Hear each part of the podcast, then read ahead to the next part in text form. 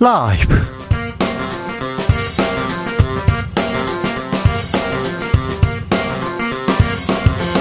2023년 11월 3일 금요일입니다. 안녕하십니까. 주진우입니다.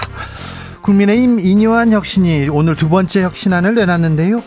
오늘은 국회의원 특권 내려놓기 중심으로 이루어졌습니다. 국민 국회의원 수 줄이겠다, 세비 삭감하겠다, 불체포 특권 내려놓겠다 이런 얘기 하면서 총선 민심 잡겠다 이렇게 나섰는데요. 그런데 국민의힘 주변에서도 부정적인 시각 좀 있습니다. 이준석 전 대표 국민의힘 안 변한다. 신당 카운트다운 시작됐다면서 국민의힘은 백석도 못 얻을 것이다 말합니다. 음, 당을 떠난 신인규 민심 동행 창당 준비위원장은 어떻게 생각할까요? 들어보겠습니다. 세월호 구제, 구조에 실패한 해경 지도부 대법원이 무죄 판결을 내렸습니다. 참사 9년 만에 판결 내렸는데요. 세월호 참사 당시 국가는 없었고 지금도 없다고 유가족들은 절규했습니다. 세월호 유가족들의 목소리 직접 들어봅니다. 메가 서울 정치권을 강타하고 시민들에게 논란 뜨겁게 일고 있습니다. 그런데 과거에도 서울에 편입시켜달라 이런 요구 있었을까요? 역사 속 서울의 모습은 언제 만들어졌을까요? 서울 확장의 역사 애국 미남단에서 살펴봅니다. 나비처럼 날아 벌처럼 쏜다. 여기는 주진우 라이브입니다. 오늘도 자중자애 겸손하고 진정성 있게 여러분과 함께 하겠습니다. 변화를 얘기합니다. 쇄신을 얘기합니다. 달라지겠다고 얘기합니다. 정치권에서 매일 얘기하고 있는데요. 음, 변화, 쇄신, 혁신, 이게 어렵잖아요. 어려워요. 우리도 그렇잖아요. 아, 조금 습관 하나 곧 바꾸는 게 그렇게 힘들어요. 저는 한 달 전에 아, 원래 계획을 잘 안 세웁니다. 결심도 잘 안 하는 한 달 전에 아, 운동을 해야 되겠어. 이렇게 생각했는데 그다음 어떤 운동을 하지 한 달 동안 고민하고 있어요. 참 말처럼 쉽지 않은데 올해 두 달 남았습니다. 그러면요, 아, 여러분께서는 두 달 동안 뭘 바꾸실 수 있을 것 같아요. 내년에는 어떻게 달라질 것이다. 올해 어떻게 달라지겠다. 나는 어떻게 변화하겠다. 나는 어떻게 혁신하겠다. 이런 얘기, 이런 생각 있으면 알려주십시오. 같이 좀 따라 해 보려고 합니다. 여러분의 결심을 듣고 정치권에서도 좀 변화하고 달라졌으면 좋겠습니다. 자, 변화 혁신. 나는 어떻게 이룩하겠다. 보내주십시오. 문자는 샵 9730 짧은 문자 50원 긴 문자는 100원 콩으로 보내시면 무료입니다. 그리고 어, 저희 앞으로 홍 앞 프로그램에 홍사운의 경제쇼에 홍사운 기자가 네 오늘 방송을 마지막으로 끝났습니까? 네. 네, 변화와 혁신을 보여주겠다고 하시는 것 같아요. 저는 주진우 라이브에서 변화와 혁신을 계속해서 보여주려고 노력하겠습니다. 그럼 주진우 라이브 시작하겠습니다.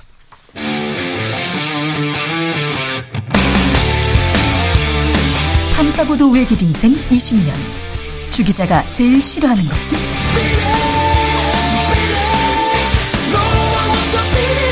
이 세상에서 비리와 부리가 사라지는 그날까지.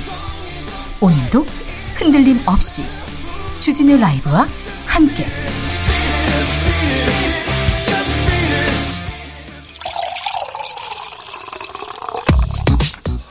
진짜 중요한 뉴스만 쭉 뽑아냈습니다. 주스. 정상근 기자 어서 오세요. 안녕하십니까. 네. 이뇨한 혁신위원장 오늘도 큰 소리를 냈습니다. 네, 국민의힘 혁신위원회 이뇨한 위원장은 오늘 당 지도부와 중진 의원, 친윤석열계 의원들을 향해 어, 내년 총선에 출마하지 않거나 수도권 출마를 결단하라라고 요구했습니다. 네.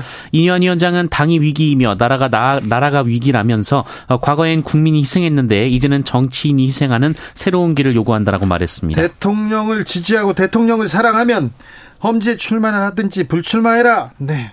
대통령을 위해서 보여줘라 이런 얘기 하는데 혁신이 공식 안건은 아니라고 합니다. 혁신위에서는 공식 안건을 또 냈어요.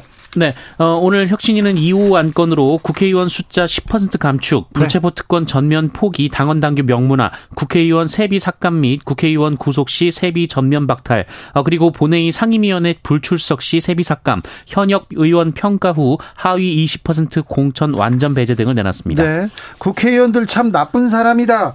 국가 민족이 아니라 자기네들 당리 당략을 위해서만 힘쓴다. 이뇨한 위원장이 얘기하기도 했는데 오늘 혁신안 어, 국민들 이 바라는 아닐까요? 뭐 국민들이 국회의원들의 특권 내려놓는 거 바라죠. 바랍니다. 그래서 어 끄덕끄덕 할 것 같은데 그런데 국민의힘에서도 어, 이견이 조금 있는 것 같습니다. 이 부분에 대해서는 잠시 후에 저희가 자세히 이야기 나눠 보겠습니다. 음 김포 말고 우리도 서울로 편입시켜달라 이 얘기 계속 나옵니다. 네, 국민의힘 소속의 백경현 구리시장은 어제 긴급 브리핑을 열고 구리시의 서울 편입을 추진하겠다라고 선언했습니다.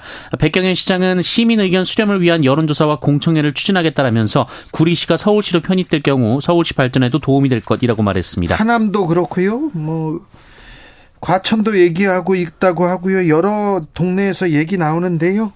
그런데 이 행정 개편 굉장히 세밀한 조정이 필요한데 이 정책 검토된 지 얼마 안 됐다는 보도 나왔습니다.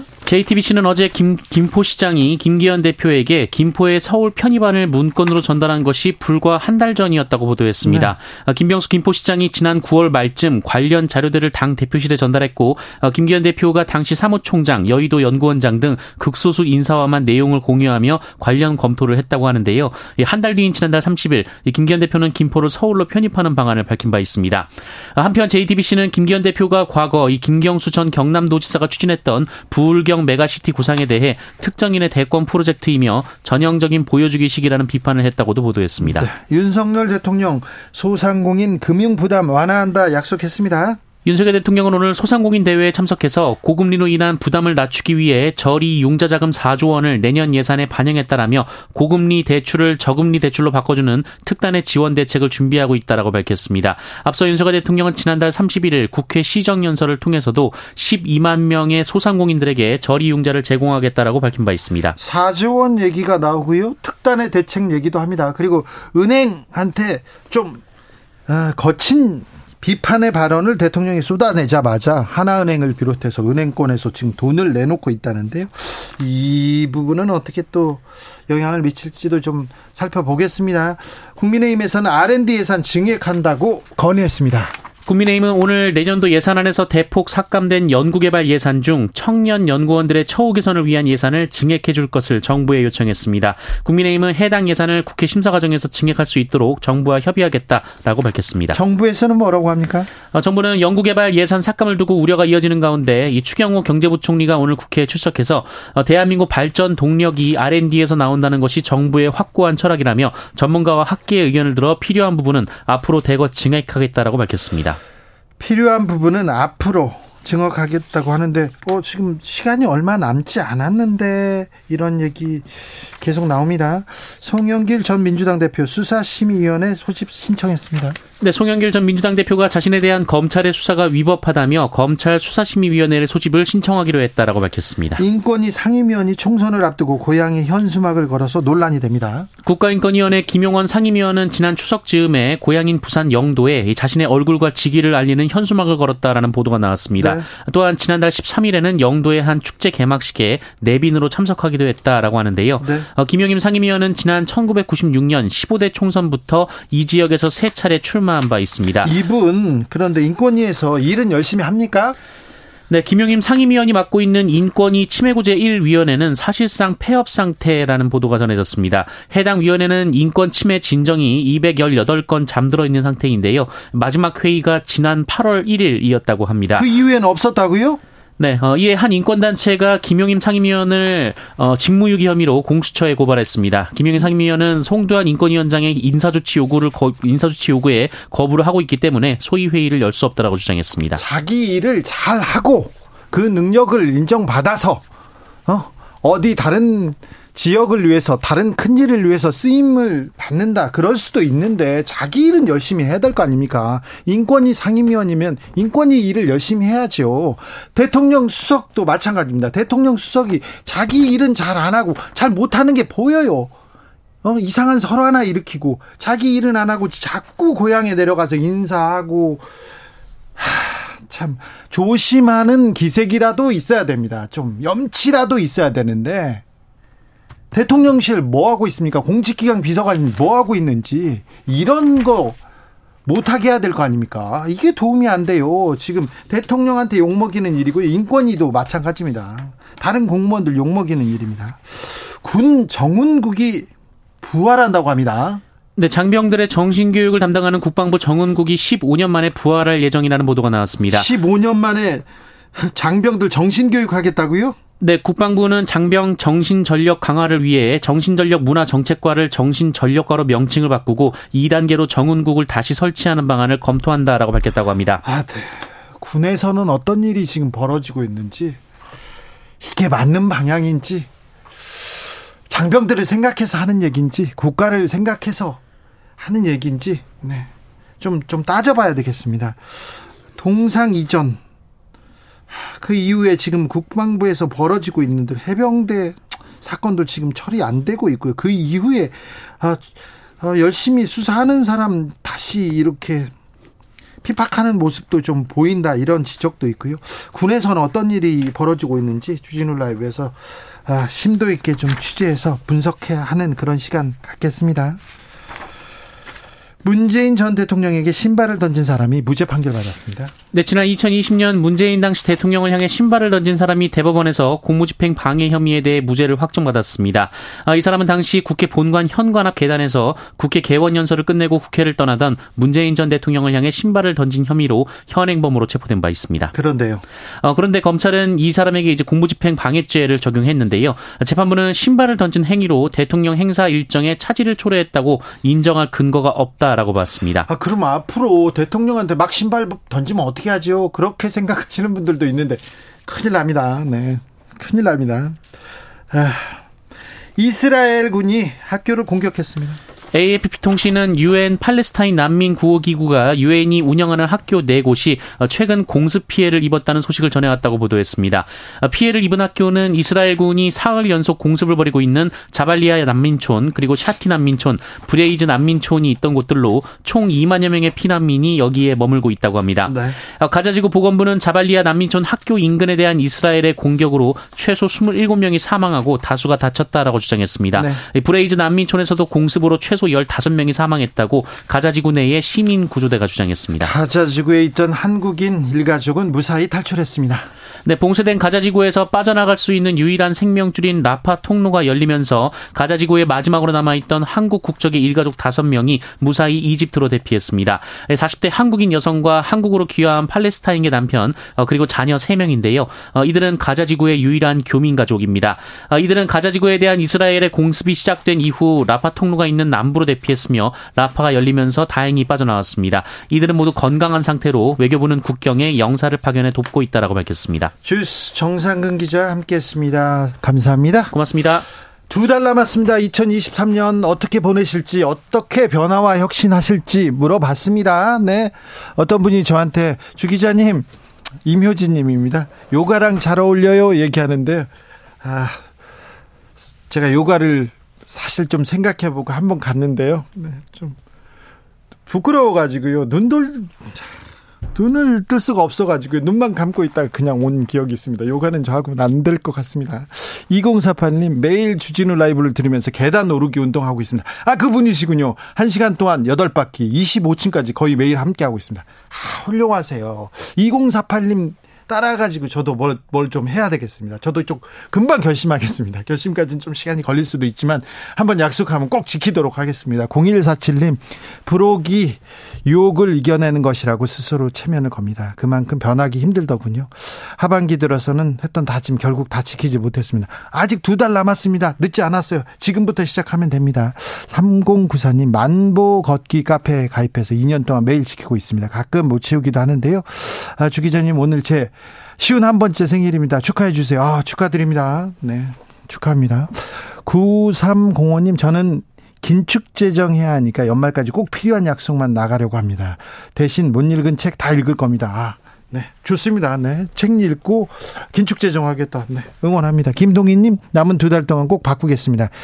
일주에 네 번 청취하는데요, 다섯 번으로 늘리겠습니다. 본방 소수 사수 꼭 하겠습니다. 이거 안 해도 되는데, 네, 안 해도 되는데 우리 PD는 토요일 날 주진우 라이브 스페셜도 있는데 이렇게 또 적으시네. 네, 그냥 그렇다고 있는 것만 아세요.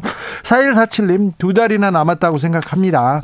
운동도 다음 주부터 매일 저녁 30분 동안 하고요. 산책하려고 합니다. 어, 산책을 하는 사람들은 오래 산다, 건강하다, 이런, 어, 저, 보도도 나왔습니다. 일본어도 11월, 12월 동안, 두 달 동안 기초 마스터하고 내년 1월부터는 회화 시작하겠습니다. 방송에서 크게 얘기해 주세요. 꼭 실행하라고. 화이팅 해 주세요. 4147님, 화이팅 해 주십시오. 실행하기를 빌겠습니다.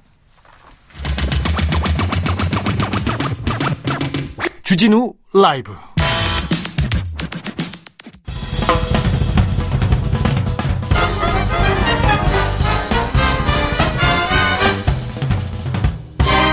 훅 인터뷰. 모두를 위한 모두를 향한 모두의 궁금증 훅 인터뷰. 세월호 참사 당시 국가는 구조하지 않았습니다.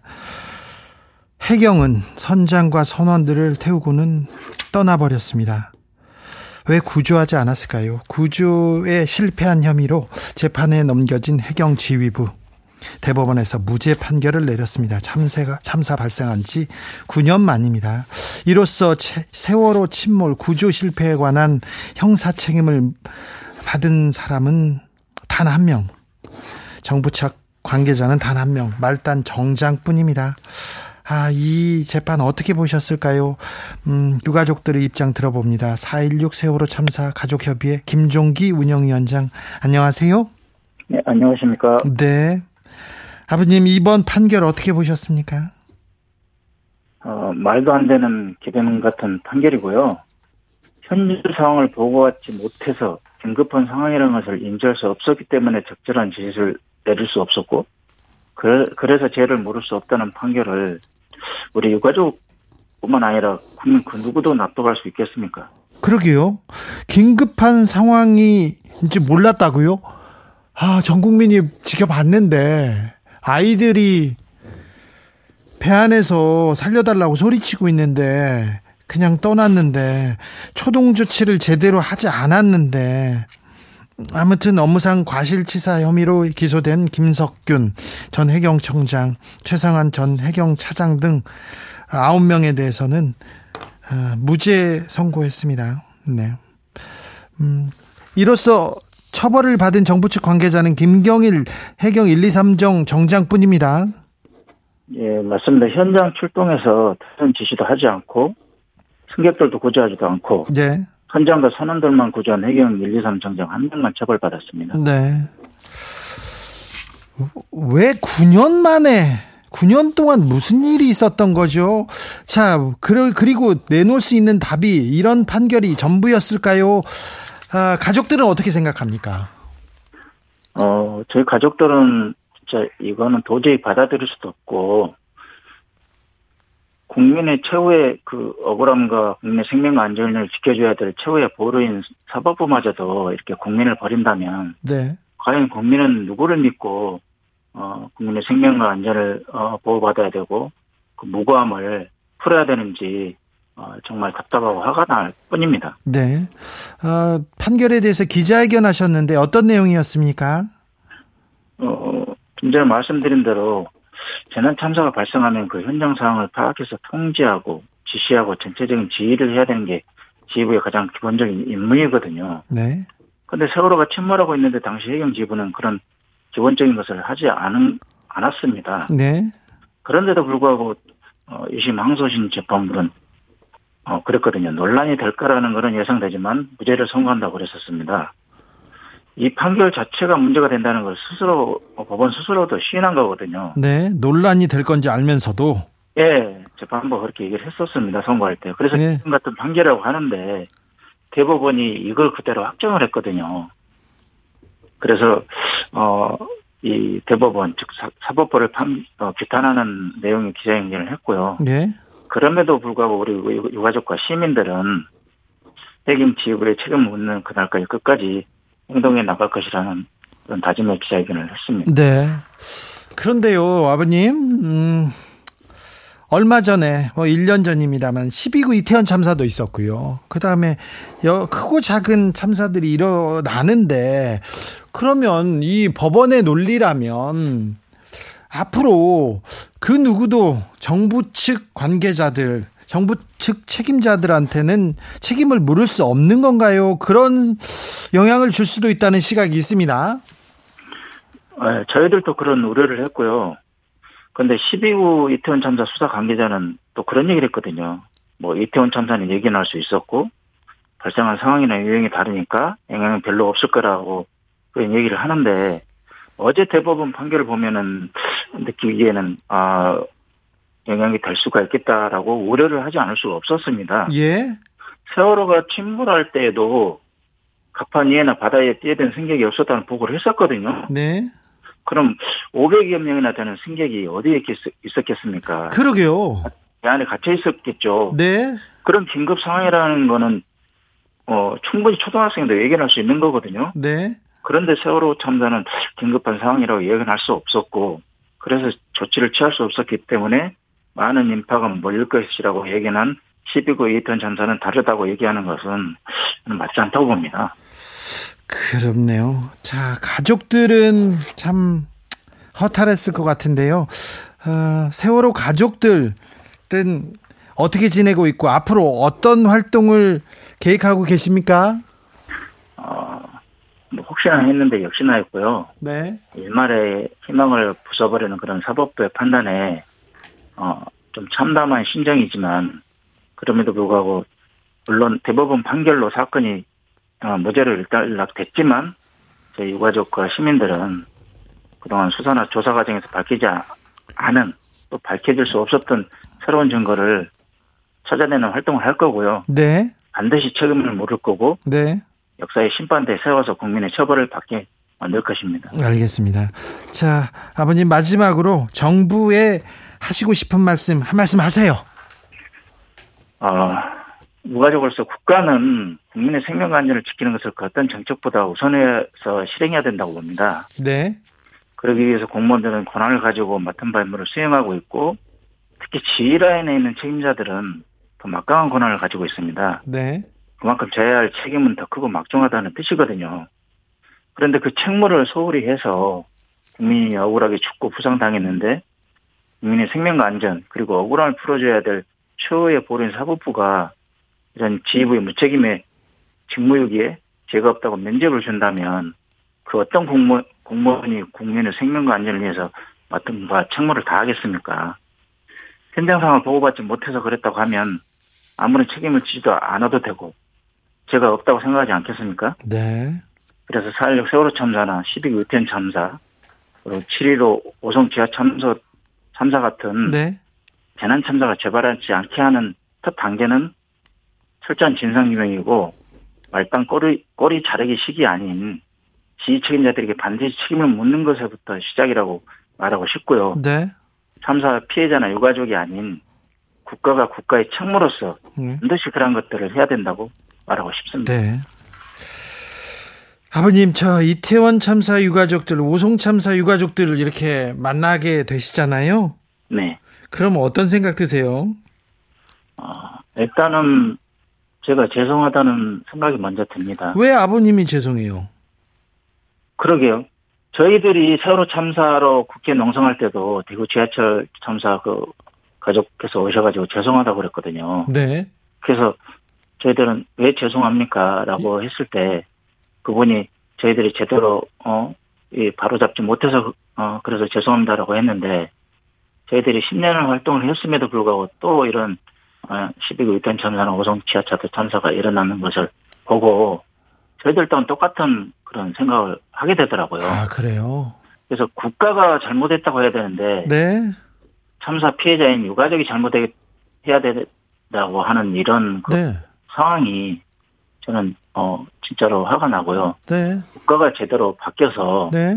어 안전한 사회를 만들어야 된다고 저는 그러니까요. 국가가 나서서 사과하고 잘못했다고 하고 다시는 이런 일이 있지 않도록 책임자 처벌하고 원인도 밝히고 안전한 사회를 위해서 나가겠다고 또 얘기해야 되는데 이걸 세월호 가족들이 얘기하고 있으니 이건 또 무슨 일인지 참 좀 안타까운 일이 계속되고 있습니다.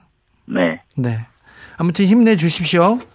네, 감사합니다. 건강하시고요, 아버님. 네, 수고하십시오. 4.16 세월호 참사 가족협의회 김종기 운영위원장이었습니다. 교통정보 알아보고 가겠습니다. 공인의 리포터.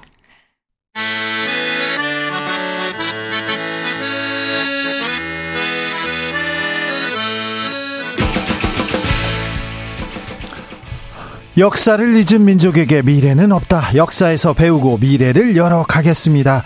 애국심으로 미래를 여는 남자들. 애국 미남단. 애국 미남단 1호 단원입니다. 역사학자 전우영 교수 모셨습니다. 어서 오세요. 네, 안녕하세요. 네. 잘 지내시죠? 예. 네. 선생님, 이거 하나 먼저 물어볼게요. 이승만 기념관 건립을 위해서 윤 대통령이 500만 원 냈어요. 네. 근데 그 다음 날 오세훈 서울시장이 400만 원 냈습니다. 그리고 오늘 김기현 국민의힘 원내대표가 300만 원 냈습니다. 이거 어떻게 보셨어요? 어, 기부금 액수도 어, 위계를 정하는 거라고 봤습니다. 아, 그러니까요. 네, 대통령보다 많이 내면 안 된다. 근데 대통령보다 적게 내더라도 또 내 급이 있으니까 아주 적게 낼 수는 없다. 네. 뭐 대략 그런 선에서 액수를 정한 게 아닌가 싶죠. 예, 그런 네. 생각이 들었습니다. 네. 그 다음날 액수를 이렇게 딱딱 맞춰서 이거 옛날에 그랬던 거 아닌가 이런 생각도 들고요. 뭐 원래 이제 우리 뭐 등급을 정하는 문화가 이제 강하다 보니까 네. 어, 언제나 그랬어요. 그래서요? 네, 늘 그랬어요. 늘 이제 어, 최고액을 정해주는 거죠. 그래요? 최고 지위에 있는 사람이 내는 것보다 더 많이 내는 거는 네. 참월한 짓이다. 예. 뭐 이런 정도의 등급이라서 어, 이제 그렇게 뭐 이 공직자들 사이에서는 이제 그런 식의 아마 그 선이 그어져 있을 거라고 좀 생각을 그럼 합니다. 공직에 있는 사람들은 자 윗사람이 얼마 냈대 그걸 알아보고 이렇게 뭘 성금을 내고 그렇습니까? 아니 한번 좀저 이거 다른 걸로 한번 좀 예를 들어보죠. 네. 누가 이제 결혼식 한다고 청첩장을 보냈는데 예. 얼마를 해야 되나 그러면 이거 선뜻 자기가 생각하는 액수를 하는 사람이 우리나라에는 그렇게 많지는 않은 것 같아요. 아. 아, 부장 얼마 했대? 이제 이렇게 물어보고 시작하죠. 알겠습니다. 네. 네. 저는 그런 건 잘 몰라가지고요. 자 오늘은 어떤 수업 할까요, 선생님? 아, 이제 서울 확장 죠. 김포 네. 편입이라고는 하지만 사실 지금 막 놀라. 서울 확장안이 나왔고 예. 뭐 이제 국민의힘 내에서 TF까지 발족했다고 그러니까 네, 네. 이게 과연 필요한 일인가에 네. 대한 이야기 또 서울이 어떻게 확장돼 왔나 네. 또 확장의 좀 나름의 원칙은 무엇이었나 뭐 이런 얘기를 좀 해볼까 싶어요. 네. 엄청 관심이 큽니다. 아무튼 수도 서울 지금 천만 명에 육박하는 대도시인데요. 서울이 과거에는 또 어떤 형태였습니까? 어떤 일단 좀 모습이었습니까? 용어부터 정리를 하죠. 예. 그러니까 어떤 모습이었다고 얘기를 하려면 용어 정리가 필요해요. 네. 첫째 서울이라고 하는 것은 네. 수도를 뜻하는 보통 명사예요. 예. 그러니까 뭐 미국의 서울은 워싱턴 이런 식으로 네. 그냥 보통 명사였고요. 그 다음에 한양이라고 하는 것은 지명이었어요. 아, 네. 진흥왕 때 한양군이 설치됐는데 그 이후로 지명으로 정착해서 권역으로는 북한산 이남에서 한강 이북에 이르는 권역을 한양이라고 그랬어요. 예. 그리고 한성이라고 하는 것은 행정구역 명칭이었어요. 네. 조선시대 수도로 정하면서 원래는 수도가 아니라 그냥 한성부라고 하는 이제 일종의 도시 권역을 정해놓고 예. 거기를 수도로 삼은 거죠. 서울로 삼은 거죠. 그러니까 한성부의 권역은 어떻게 되냐면 한양 안에서 백악, 인왕, 목멱, 낙타 지금은 치면 이제 낙산, 인왕산, 북악산, 남산 요 능선을 잇는 선에 성을 쌓고 그 안을 한성부라고 했어요. 네. 여기가 이제 조선시대 서울의 모습이었고요.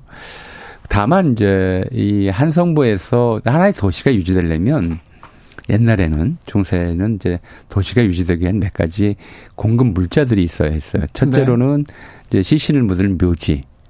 그래서 어 지난번에 이제 대통령실 용산으로 옮길 때 떠들썩했던 내용이 하나가 1905년 일본군이 거기다 일, 그 군사 기지를 만들면서 네.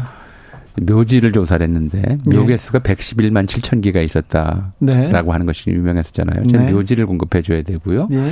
둘째로는 이제 채석장이 있어야 돼요. 아. 도시의 건설을 위해서. 네. 그다음에 벌목장이 있어야 하고요. 네. 그다음에 국가 유지를 위해서 목장이 있어야 하고요. 네. 예. 도성민들의 이제 식사 어, 음식을 위해서 채소밭이 있어야 하고요. 네. 이런 것들이 이제 공급되는 지역을 성저 심리라고 해서 성벽에서 심리까지를 사실상 한성부가 관할 하도록 했어요. 예. 행정구역상으로는 그래서 한성부 관할권이 되는 거죠. 그게 지금으로서는 어떻게 되냐면 북한산, 그 다음에 용마산, 덕양산 서쪽으로 요 산을 잇는 선이에요. 여기에다가 이제 남쪽으로 관악산을 포함해서 이 산을 외사산이라고 그랬어요. 외사산. 예, 그러니까 내사산은 아까 말씀드린 네 예. 개의 산이고 성벽을 이은 네 개의 산이고 그 산을 이제 외부에서 어 보호하는 산으로서 네. 북한산, 용마산, 덕양산, 관악산 이 권역이 넓은 의미에서의 수도권이었죠 조선 시대에 네. 그렇게 좀 돼 있었습니다. 네. 그런데요. 이제 그 근대로 넘어오면서 어, 이제, 일본식 이제 행정, 그러니까 이게 한성부는 수도라서 삼법사라고도 했어요. 삼법사? 형조, 한성부, 의금부 여기가 각각 재판권을 행사하는 세 개의 이제 재판권 행사 기관이었어요. 네. 상급심 기관이었죠. 네.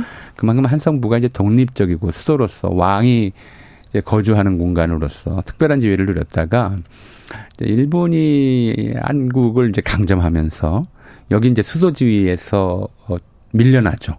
왕이 사라지니까 수도가 사라지는 거예요. 그렇군요. 그래서 이제 어 경성부가 되고 이름은 네. 한성부에서 경성부로 바뀌고 사실은 이제 엄밀하게 말하면 한성부에서 경성부로 바뀐 게 아니고요. 네. 일본 거류민단 역, 역소를 관리했던 일본 영사관이 예.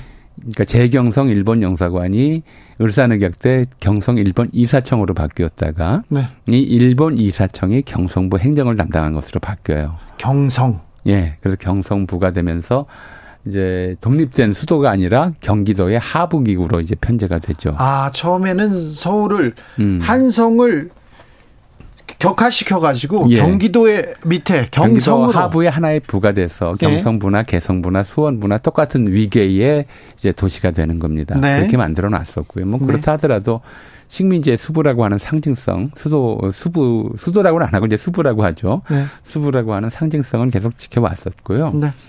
1936년에 1차 좀 대폭적인 부역 확장이라고 하는데 네. 시역 확장이 이루어졌습니다. 왜냐하면 네. 1937년에 중일 전쟁을 도발하기 전해인데 36년이 이제 1930년대 초부터 어 이제 전쟁 준비를 일본 군부가 했었고 네. 그러기 위해서는 한반도를 이제 병참 기지로 만들 필요가 있다. 군수품 생산 기지로 만들 필요가 있다고 판단을 해서 네. 30년대 초반부터 일종의 좀, 어, 공업화 정책이 추진이 돼요. 네. 그래서 영등포 일대에 뭐 방직 공장이라든가 피업 공장이라든가 이런 것들이 이제 몰리게 되니까, 어, 이 물자 생산과 이제 운송 시스템을 일원화할 필요가 있다. 그래서 영등포를 포함하는 시역 확장이 1936년에 이루어지고 예. 그렇게 해서 서울 인구가 60만에서 70만으로까지 갑작스럽게 원래 한 25만 정도, 30만 정도 이렇게 돼 있다가 네. 급작스럽게 늘어났죠. 서울이 커졌네요. 서울이 커지죠. 1차 네, 이제 네. 시역 확장 원래 예. 사대문 안뿐이었다가 예. 1930 1914년 부재 실시로 일단 용산을 서울에 편입시켰었고요. 네. 경성부에. 예. 그리고 이제 36년에 영등포 일대하고 그다음에 성밖에 지금의 왕십리 일대라든가 왕십리 일대라든가 네. 또 아현리 일대라든가 아현 왕십리 영등포가 서울이 아니었군요. 그렇죠. 네. 거기는 아현리는 사실은 이제 분유 처리장 있고 막 이랬어요. 처음에는요? 네, 1910년대 이제 청, 그 당시 이제 불입 공동묘지라고 해서 네.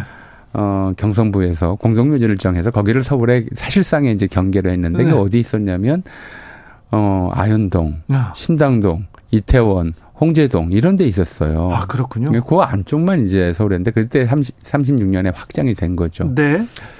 그렇게 해서 해방을 맞을 때 이제 서울 인구가 한 110만 일본인 포함해서 네. 이렇게 됐었죠. 네.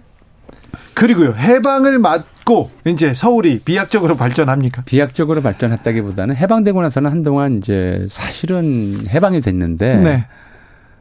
어, 정치적으로 해방이 됐는데 도시 환경이나 사람들의 사고 방식은 해방이 안 됐어요. 예를 예. 들어 이런 거죠. 경성부는 여전히 경성부였고요. 예. 일본인들이 붙여놓은 뭐 혼맛지, 예. 곡간했죠. 예. 어, 하세가와 맞지. 이런 이름들은 그대로 이제 남아 있었으니까. 동네 이름도 그대로 썼고요? 그렇죠. 간판 네. 이름도 다 그대로였고요. 네. 뭐, 어, 모리모토 과자점이니, 뭐, 모리야마 양화점이니, 가네야마 예. 상점이니, 이런 간판들이 다 그대로 있었어요. 예. 그걸 해방됐다고 막, 아, 해방됐으니까 우리 간판부터 갈자 이럴 수가 없잖아요. 네네. 네. 일본인이 가지고 있던 건물이라 하더라도, 한국인이 운영을 하더라도. 네. 이제 이런 상황에서 이제 해방되고 나서도 이제, 어, 이 경성부라고 하는 곳은 이제 거기 있, 었던 한국인 직원들이 새 부윤을 이제 추대를 했어요. 네. 경기도회 의원으로 있던 이범승이라는 사람을 네. 새 경성 부인으로 추대를 했는데 이 사람이 일본 와세다 대학 출신이고 미군정 사람들하고는 이제 의사소통이 잘 안 됐죠. 네. 그, 그 말하자면 서울시장을 시장이죠. 예. 한국인들이 뽑은 서울시장인데. 네. 근데 한국인이 뽑았다고 말하기는 어폐가 있고 경성부 직원들이 뽑은 거예요. 예. 그래서 이 사람을 이제 그 어, 자치적 서울시장으로 하는데 지금 서울시에서는 이 사람을 서울시장으로 초대 서울시장으로 인정을 하진 않아요. 예. 마지막 경성 부윤이죠. 네. 어, 이 사람이 1946년 6월까지 해방되고 거의 열, 열달 동안 경성 부윤직에 있었는데 그 다음에 미군정이 임명한 이제 어, 경성 부윤이 김형민이라는 사람이에요. 네. 근데 이 사람 얘기를 조금 할게요. 미시간 대학을 졸업하고 교육학을 졸업하고 귀국해서 개성 송도고보에서 교편을 잡고 있다가 태평양 전쟁 난 다음에 수업 중에 좀, 어, 불운 발언을 했다고 쫓겨나요. 예. 쫓겨나고, 그래서 수원에서 그냥 이제, 어, 전쟁 동안에 예. 그냥 실업자로 소일하고 있다가 해방되니까 미시간 대학교에서 공부를 했으니까 영어도 잘하고 그러잖아요. 네네. 네. 그래서 어 이제 조선 석유 영단, 석유 석유 영단이라고 하는 일본인들이 이제 석유 통제 기구를 만들어 놓은 게 있는데 그거 관리인으로 이제 취업이 됐어요. 예. 하다가 석유 관련으로 이제 왔다 갔다 하면서 어, 이제 경성부청에 자주 들락거렸어요. 그러다가 석유, 어, 들어가려고 줄을 서 있는데 누가 뒤에서 어깨를 툭 치더래요. 보니까 예. 대학 동기인 어, 거예요. 미군. 미군이죠. 미군 네. 대위. 예. 뭐하니 알아서 이러쿵저러쿵 얘기를 하다 보니까 네. 마침 잘 됐다. 우리가 서울시장 찾고 있었는데 네가 해라. 아, 네. 그래서 34살에 이제 경성 부인이 돼요. 아, 그래요? 경성 부인이 되는데 아, 부인이 되는데 막상 할 일은 없어요. 예산이 없으니까. 예. 그냥 상징적이죠. 그러니까 네. 뭘돈 안 들이고 할 수 있는 게 있나 고민해 본 끝에 아, 일본인들이 만들어 놓은 지명이 여전히 그대로다. 여전히 경성부고 여전히 혼맛지고 여전히 곳간해주다. 그래서 이거는 돈 안 들이고 할 수 있겠다. 이름 바꾸는 건. 네. 그래서 이름 바꾸는 일을 시도를 하죠. 네. 그래서 이제 그게 이제 세종로 을지로 뭐 그 다음에 그 원효로 네. 충정로 이런 길 이름이 만들어지는 계기가 됐고요. 예. 당장 서울 이름을 바꾸려고 이제 시도를 하면서 했는데 아까 우리가 이승만 기념관 얘기를 했잖아요. 네. 그때 많은 압력이 들어왔던 것이 우남시로 하자는 이제 압력이 참 많이 들어왔었대요. 우남 이승만의 호거든요. 예. 우남시로 하자는데 자기는 그래서는 안 된다. 그것 때문에 사실은 이승만 정권 때 굉장히 좀 번역을 많이 겪었어요. 수사도 아, 받고. 그렇군요. 그래서 고민 끝에 고민 끝에 그때 이제 보통 명사인 서울을 도시 이름으로 미군이 어차피 서울이라고 쓰니까 네. 순 우리말 도시를 만들자고 결정을 내린 게 이제 이 사람이에요. 아 그래서 서울이 됐군요. 그래서 사실은 서울은 그냥 일반 명사인데 수도를 네. 뜻하는 순 우리말 일반 명사인데 아예 음. 도시 이름을 만들어 버린 거죠. 네. 음, 뒤에 나온 김에 또 말씀드리자면 1955년에 그래서 이승만 대통령이 당시 이승만 대통령이 뭐라 그러냐면 이거 한자로 쓸 수 없어 불편하다. 아. 그래서 도시 이름을 바꾸자라고 예. 했어요. 그래서 당시 서울시에서 이제 사람들 모아서 뭐, 어, 새 도시 이름 공모를 했는데 1등이 우남시가 역시 됐어요. 아, 네. 여론조사 했군요. 자, 여론조사 해봤어요. 그래서 우남시가 대면, 됐는데, 대면 조사를 네, 했군요. 어쨌든 네. 뭐 그렇게 해서 서울로 정하고 미군정하고 네. 교섭을 해서 1946년 8월 10일, 그러니까 해방 거의 1년 됐을 때, 그때 미군정에서 서울 freedom 어, 서울 special freedom city라는 아. 이름을 붙여요. 네. 서울 특별 자유시 헌장. 네. 이게 정확한 명, 의미가 이제 번역하면 서울 특별 자유시인데 네. 여기서 서울 특별시라는 이름이 생겼어요. 네. 왜냐하면 일단 좀 정부 수립 전이니까 행정구역은 정하지 않고 다만 경기도의 지휘를 받을 필요가 없는 자치도시를 만든다. 그래서 특별 자치도시인데 네. 특별 자유시라고 이름을 붙인 거예요. 네. 특별한 행정적 자유를 누리는 도시. 네. 이게 이제 미군정에서 46년에 서울특별시가 탄생한 배경인데, 근데 막 이제 다른 도시들에서 사람 지역 사람들이 반발을 하는 거죠. 다소 좀 이렇게 어떻게 보면 좀 우스꽝스러워요. 서울특별자유시라고 이름을 붙이니까 서울만 자유가 있고 우리는 왜 자유가 없다는 말이냐. 네. 이렇게 돼버린 거죠. 예. 그러니까 이 자유가 사람들을 이제 기분 나쁘게 한다. 아, 네. 그래서 자유를 떼자. 네. 그래서 서울특별시가 돼버렸습니다. 아, 그래서 서울특별시 예. 거고요? 그래서 서울특별자유시로 이름을 붙였던 것이 네. 자유라는 이제 단어에 대한 네. 이제 사람들의 일종의 오해랄까요? 예. 아니면 뭐 거기서 느끼는 일종의 트라우마 때문에 네. 자유자가 빠져서 서울특별시가 돼버렸죠. 서울특별시가 이렇게 단생했습니다. 예. 우남시는 피했습니다. 겨우. 아니요. 사 55년에 이제 국무회의에서 우남시로 하기로 결의를 했어요. 그- 또요? 결의를 했는데 포기를 안 하네요. 결의를 했는데 당시 이승만 대통령이 좀 면구스러웠던 모양이에요. 아, 예. 우리 국민들이 우남시로 하자 그러면 우남시로 하는 게 맞는데 네. 다만 내가 대통령에 있을 때 우남시로 하는 것은 좀 면구스러운 면이 있으니까 어허. 그래서 당분간은 한도로 하자. 한도? 예, 한도 특별시로 하자 이렇게 우남시 결의는 했는데 한도는 무슨 뜻이에요? 그러니까 한양의 한자하고 도성할 때 도자를 합쳐서 한도라고 이렇게 이름을 일단 당분간 하자고 예. 한 거예요. 자기가 예. 퇴임하면 무남으로 바꾸고. 네. 근데 국무에서 좀 아- 어정쩡하죠. 퇴임한 다음에 어차피 무남으로 바꿀 건데 네. 한도로 다시 뭐 행정 비용 써가면서 도로 간판 바꾸고 뭐 주소 바꾸고 하는 게 번거로우니까. 또 친이계에서 얘기했을 거 아니에요. 전화 통촉하여 주시옵소서 운함으로 가야 됩니다. 막 했을 거 아니에요. 그래서 일단 어, 퇴임 후에 운함으로 바꾸기로 하고 한도로 바꾸기로 정하긴 했는데 네. 바꾸는 실질적인 행동은 안 했기 때문에 그냥 이제 서울로 계속 남아 계속 썼어요. 거죠. 네. 자. 그리고 그렇게 해서 어, 있다가 이제 5.16이 났고요. 예. 이제 뭐 5.16 나기 전에 무슨 이제 6.25 전쟁 중에 서울에 대해서는 뭐 할 얘기가 태산 같은데 다 아무것도 못 하겠고요. 지금 시간이 네. 없으니까. 자, 현대 서울특별시는 계속 어, 커지고 계속 커진 건 아니고요. 아닌가요? 기본적으로 뭐 70년대, 90년대에도 약간의 행정구역 조정으로 이건 행정구역 조정이에요. 네. 좀 서울 외곽에서 서울로 편입된 어, 권역이 있긴 하지만 기본적으로 현대 지금 서울을 만드는 조치는 1963년 1월 1일에 전격적으로 이루어졌어요. 네. 그러니까 5.16이 나고 나서 이제 1년 반, 제3공화국 정부 수립되고 나서 1년이 채 안 된 시, 1년 정도 지나서 그래서 그때 이제 서울 확장이라고 하는 어, 조치가 취해졌고 그러면서 이제 에, 경기도 광주군 원주면 또 시흥군 시흥면 이몇 군데 일부 지역을 이제 어, 서울로 편입시켰는데 아 이거는 좀 그 당시에도 충격이었어요. 네. 왜 충격이었냐면 한강에 다리가 하나밖에 없었거든요. 네. 제일 한강교밖에 없었어요. 네. 그리고 이제 서울 권역 바깥에 한강 건너는 다리가 광진 광나루에 있는데 광진교가 하나 있었고요. 예. 6.25 전쟁 때도 다리 하나밖에 없어서 그거 폭파해서 못 네. 건너갔었잖아요. 예. 근데 강남 강북을 이, 이을 수가 없는데 네. 강남을 서울시에 편입을 시켰단 말이에요. 그때 예, 63년도에 그리고 네. 서울 편입시켜놓고 또 행정 어, 권역을 만들질 못해서 70년, 60년대 말까지 어떤 상태였냐면 그 강남 일대 전체가 서울 특, 행정구 역상으로 서울특별시 성동구 언주 출장소 관할이었어요. 아. 구도 못 만들고 네. 성동구에 언주 출장소가 관할할 정도로 그렇게 황당한 그 황량한 곳이었고요. 사실은 황량한 느낌이 드는 곳이었고 66년부터 이제 본격적인 이 일대 개발이 시작되는데 그때도 뭐라고 이름을 붙일 수가 없어서 영동지구라고 개발 지역 이름을 붙였어요. 영동, 영등포의 동쪽. 예, 영등포의 동쪽이라는 이름, 그 자체 이름을 붙일 수가 없어서 영등포를 기준으로 그 동쪽 땅을 전부 영동지구라고 했던 거죠. 예. 근데 왜 그랬느냐에 대해서는 당시에 이제 여러 어 좀 지금도 여러 이제 논, 논의가 있어요.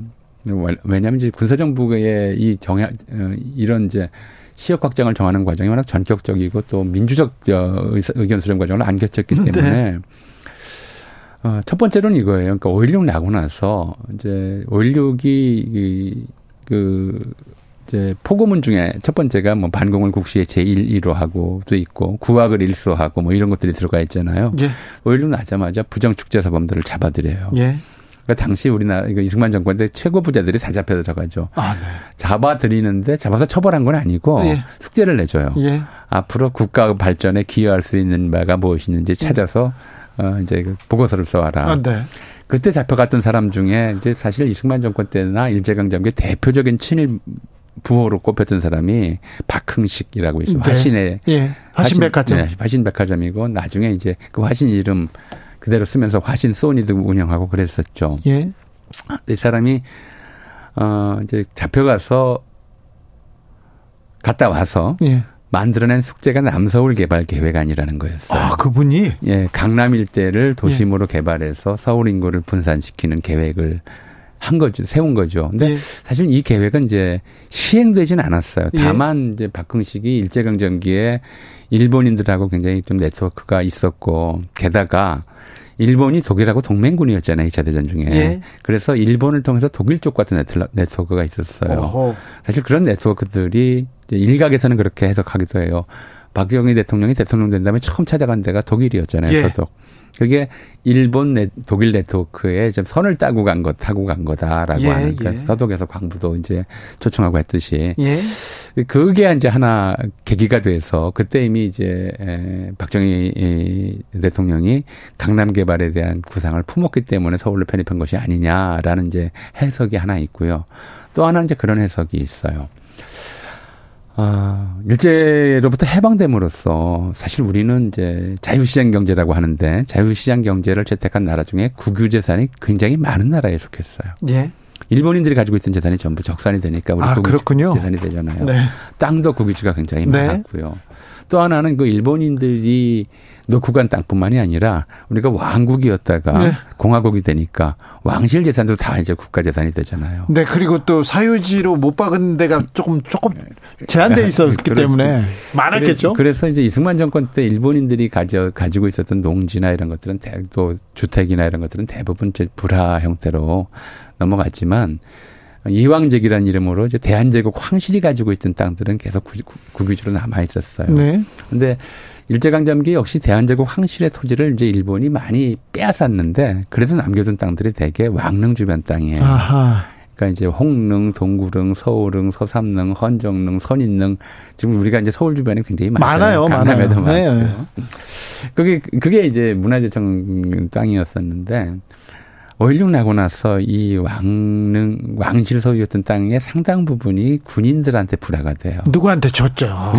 주변 사람들한테 줬잖아요. 굉장히 헐값으로 불화가 네, 되거든요. 그때, 아, 네. 근데, 근데 그래, 이제 두 번째 해석이 그런 거예요. 그렇게 불화됐는데 그 중에 일부는 이제 서울에 가까운 서울릉, 서삼릉 주변이나 뭐 동, 이런 쪽의 땅을 받고 일부는 저 강 건너에 있는 허린릉 주변이나 선, 선정릉 주변의 땅을 받으니까 네. 불만이 나온다. 아, 강북 땅 주면 조, 뭐지 힘센 사람한테 강북 땅 주고 힘없는 사람한테 강남 땅 줬군요. 그래서 좀 전격적으로 네. 어 그럼 너도 서울 해라 해서 네. 서울로 이제 이름만 서울로 넣어줬다 이런 이야기도 있어요. 아 그렇군요. 그러니까 뭐 어느 게 맞는 건 잘 모르겠. 정확하게 네. 지금 이제 그 당시 기록들이 없으니까 아직 안, 공개도 안 된 부분들이 있고 해서 알 수가 없죠. 근데 어쨌든 그래서 63년 1월에 서울로 편입해 놓고도 60년대 말까지는 아예 손을 안 댔던 거죠. 네. 제2 한강교 두 번째 한강다리가 66년도에 착공이 돼요. 네. 그게 양화대교죠 지금의 예. 제2 한강교를 불렸고 제3 한강교는 70년에 준공이 되고요. 그 한남대교고요. 네. 그러니까 70년까지 이제 겨우 한강에 다리가 세 개 놓인 거니까 강남을 서울로 편입한다고 하는 것이 말로만 서울이었지 안 됐던 거죠. 예. 그런 어쨌든 그렇게 하면서 강남 개발이 이제 진행이 되었고 70년대 이제 본격적으로 60년대 말부터 70년대에 걸려서 본격적인 강남 개발이 진행되었고 이게 한국 현대 사상 최대의 개발 사업인데 아 문제는 네. 이게 백서한 건안 남아 있어요. 아 그래요? 예, 우리가 대규모 개발 사업을 하면서 백서를 남긴 첫 번째 사업이 목동 개발 사업이에요. 네. 그러니까 이거는 돈이 어떻게 마련돼서 어떻게 쓰였고 어떤 식으로 이제 토지를 조달했고 어떤 식의 개발을 했는지가 전혀 구체적으로 알 수 없는. 그러니까 단군일의 최대의 개발 사업이고 정말 현대 한국의 모든 욕망이 집중된 곳을 만들어낸 그런 사업이었는데. 네.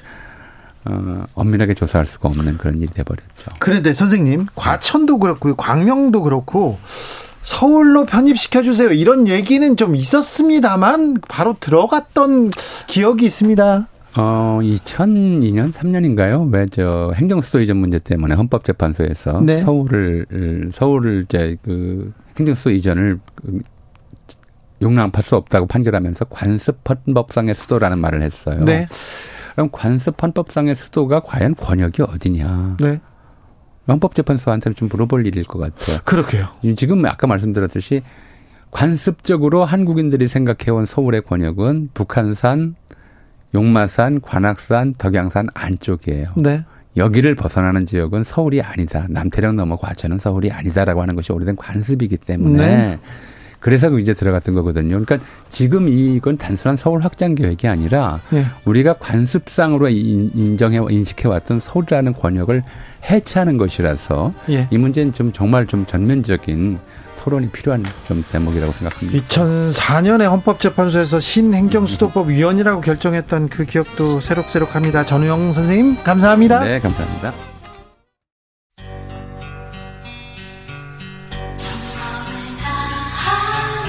정성을 다하는 국민의 방송. KBS 주진우 라이브. 그냥 그렇다고요.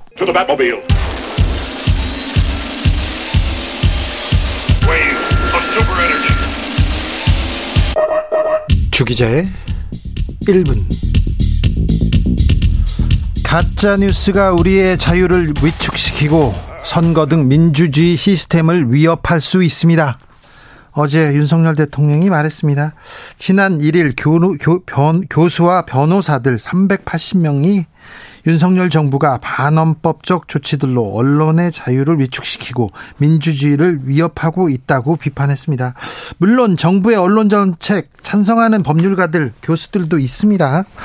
많습니다. 하지만 조선일보 칼럼에서 보듯 친정부 학자들도 보수적인 학자들도 정부의 언론 정책, 정책은 법적으로 무리가 있다고 지적합니다. 성명서 내용을 좀 살펴보겠습니다.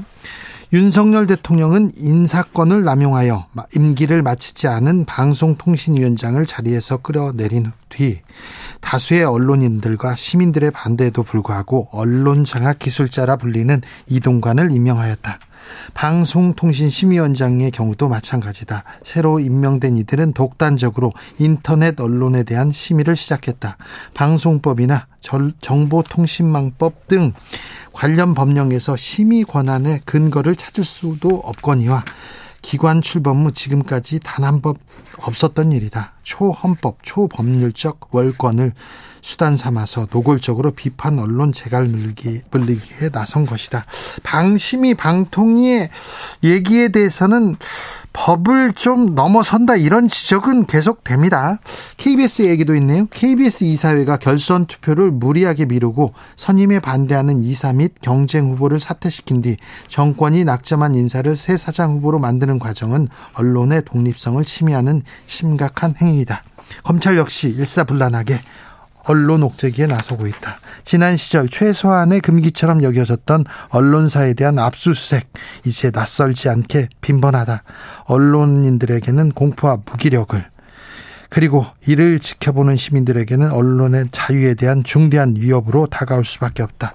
언론 자유 침해하는 반헌법적 조치들을 즉각 중단하라.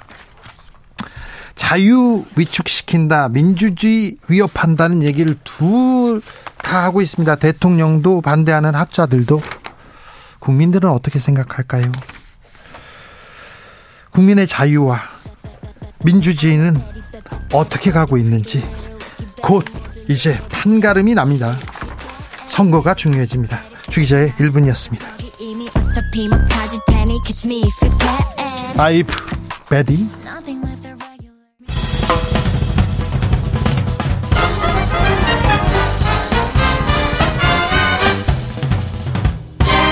훅 인터뷰.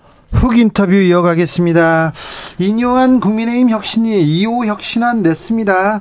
자, 변화 혁신으로 민심 잡겠다고 하는데요. 그런데 당내에선 좀 다른 얘기도 나옵니다. 자, 당을 최근에 떠나서 국민의힘과 다른 길로 가겠다고 선언한 분입니다. 신인규 민심동행 창당준비위원장 모셨습니다. 어서 오세요. 네, 안녕하세요. 민심 100% 정치 시대를 열겠습니다. 신인규입니다. 네. 국민의힘 주변에 신당에 대한 얘기가 좀 많이 나옵니다. 민심동행 창당 발기인대회도 열었는데요. 좀 어떤 것 같습니까? 뭐 저는 평범한 보통 시민들의 조직된 힘을 기반으로 해서 정말 100% 플랫폼의 시민정당을 하겠다라고 선언하고 나왔거든요.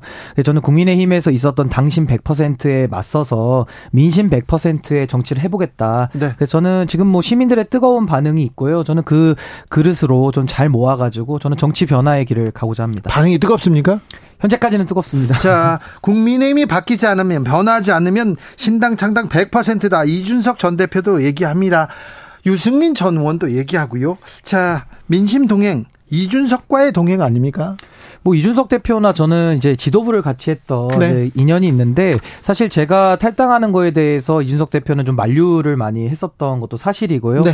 그럼에도 불구하고 저는 이제 소신을 가지고 네. 선택을 한 거기 때문에 서로 각자의 선택을 존중하면서 어 지금 속해 있는 진영은 다르지만은 뭐 각자 이렇게 응원하는 그런 관계로 있습니다. 그렇습니까? 자, 이준석 신당 나오면 민심 동행하고도 손 잡을 거 아니에요?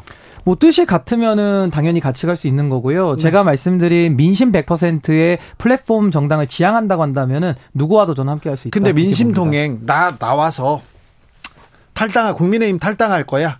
그리고 창당할 거야. 처음에 어, 국민의힘 주변에 반응하고 지금 반응이 달라졌죠. 뭐 글쎄요, 저는 이제 국민의힘에서 제가 나갈 때 네. 탈당을 할 때 뭐 그냥 일개 당원 하나의 뭐 탈당이다 이렇게 예, 평가절하를. 하기도 했었는데 일단 나와 보니까 또 저 자신도 제가 원하는 정치를 이제 할 수 있게 되었고 또 많은 분들께서 또 응원도 해주고 계시거든요. 그래서 뭐 국민의힘의 그 판단과는 다르게 저는 민심 100% 정치 시대를 열겠다라는 저의 이 마음에 대해서 전 국민들이 언젠가 좀 알아주실 날이 올 것이다. 저 그렇게 확신합니다. 국민 말고요. 국민의힘 내부에서 당원이나 또 출마에 생각 있는 사람들이 어 나도 가고 싶어요. 그렇게 좀 타진하는 경우가 좀 늘었습니까? 아니요, 저는 지금 뭐 누구와 이렇게 뭐 타진을 해서 입장을 정리하고 있지는 않고요. 예. 저는 지금 이 창당이라는 것이 어떤 정당을 모방해서 만드는 것이 아니고 완전히 새로운 것을 지금 만들고 있기 때문에 그런 뭐 기존 국민의힘 정치인들과 제가 교류를 하거나 이러고 있지는 않습니다. 자, 국민의힘 변해야 된다, 개혁해야 된다, 통합해야 된다, 쇄신해야 된다. 그 얘기를 당내에서 가장 열심히 하시던 분입니다. 근데 인요한 혁신위가 꾸려졌습니다. 그리고는 1호 혁신안, 오늘 2호 혁신안도 나왔습니다. 2호 혁신안 살펴보니까 아, 국민들의 요구가 담기기도 했어요. 국회의원 특권 내려놔라. 국회의원 숫자 줄이겠다. 불체포 특권 포기하겠다. 세비 내리겠다. 이런 얘기 나왔는데요. 어찌 보셨습니까? 저는 뭐 모양만 요란했지 그 내용을 자세히 살펴보면은 아직도 혁신의 정확한 의미를 저는 모르고 있다 이렇게 보거든요. 하나 예를 들면은 국회의원 10% 감축이라는 것은 전형적인 반정치를 이용하는 겁니다. 쉽게 말해서 정치 혐오를 일으킨 주체들이 네. 정치 혐오를 기반으로 해가지고 의원수를 줄이고 그 줄여진 의원에 자신이 또 들어가겠다는 얘기거든요. 그렇게 되면 의원들의 기득권이 더 유지 강화되는 겁니다. 그렇기 때문에 전 이런 식의 혁신안을 내 가지고 국민들의 그런 정치 혐오 감정을 아직도 이용하려는 것이 저는 매우 아직도 그 본질에 어, 다가가지 못하고 있다 이렇게 보고요. 네. 저는 국민의힘의 혁신은 두 가지라고 봅니다. 첫 번째는 윤석열 대통령의 사당화에 대해서 저항하는 것이고요. 두 네. 번째는 당내에 만연한 기회주의를 청산하는 겁니다. 이 두 가지를 해내지 못하면은 이런 거 아무리 그 특권을 내려놓는 듯한 모양만 가지고는 전 혁신에 들어갈 수 없다. 저 그렇게 평가합니다. 혁신위원장 윤핵관 어, 선당우사해야 된다. 수도권으로 나와서 어, 험지로 가던가 아니면 불출마해라 얘기하지 않습니까? 그러니까 쉽게 말하면 이제 물갈이론인데요. 네. 그럼 물을 가려면은 3급수를 빼고 2급수나 1급수를 넣어야 되잖아요. 근데 네. 쉽게 말해서 3급수를 빼고 4급수, 5급수를 넣으면은 이거 네. 물갈이를 제대로 한 게 아니지 않습니까? 네, 잘못된 물갈이죠. 그렇죠. 그러니까 쉽게 말해서 지금까지 대한민국이 초선 의원 교체율이 50%가 넘거든요. 네. 근데 왜 국회는 늘 나빠집니까? 네. 이게 바로 3급수물을 빼고 5급수를 넣은 거거든요. 그래서 네. 지금도 윤석열 대통령의 사당화라는 것이 아직도 살아있고 윤석열 대통령과 친분 있는 사람들 검찰 출신들이 내려온다라는 이야기가 팽배한데 네. 거기에 대해서 기존에 있는 3급수를 빼낸다고 해가지고 네. 저는 국민들이 기대를 하실까요? 네. 저는 좀 회의적입니다. 아니 국민의힘에서는 혁신한다는데 쇄신한다는데 국민의힘 전 대변인 신인규 변호사 별로 좀 기대가 없네요. 아니 잘했고 제가 기대가 있으면 왜 탈당을 하겠습니까? 결국에는 국민의힘에서 아직도 그 문제의 본질을 알지 못하고 아직도 주변 머리만 긁고 있는 거거든요. 주변 말이만요. 주변만 긁고 있죠. 그래서 네. 사실은 그 핵심으로 들어가서 윤석열 대통령과의 건강한 이제 저 정부와의 그런 관계를 당이 설정하는 것이 핵심인데 지금 거기에 대해서는 전 입구에도 못 들어온 것 같다. 입구에도 평가합니다. 네. 아니 1급수 2급수 영입할 것이다. 그러면서 이철규 의원 인재 영입 위원장으로 모셨잖아요. 그분은 5급수도 안 되지 않습니까? 그렇습니까? 아, 제가 볼 때는 거의 뭐 정치권에서 지금 퇴출을 명받은 분이기 때문에 거의 뭐 전 지금 폐수 처리로 가야 되는데. 아니 폐수라니요. 아니, 그러니까 퇴출이라니. 저는- 아니요 이철규 의원은 윤핵관 중에 윤핵관이잖아요. 그러니까- 어제도 대통령하고 밥 먹었어요. 그러니까 국민들의 시선에서는 네. 지금까지 이 국민의힘의 정당을 망가뜨려온 분이고 거기에 대해서 임명직 총사퇴라는 것을 통해 가지고 보궐선거의 참패를 김기현 대표 지키기 위해서 대리 책임지신 분 아닙니까? 사무총장으로 책임지고 옷을 벗었잖아요. 그런데 다시 또 돌아오지 않습니까? 네. 그러니까 이런 것들이 사실은 눈 가리고 아웅하는 거 아니냐라는 국민들의 평가가 저는 지배적이라고 보고요. 우선은 뭐 국민의힘에서 뭐 이철규 인재영입 위원장을 통해서 다시 한번 잘해보자 이런 네. 거기 때문에 뭐 그건 국민의힘의 선택이니까 네. 저는 뭐 지켜볼 따름입니다. 아무튼 재보궐 선거를 진두지휘하던 김기현 대표와 이철규 총장이 다시 또 원투 펀치로 지금 나섰네요.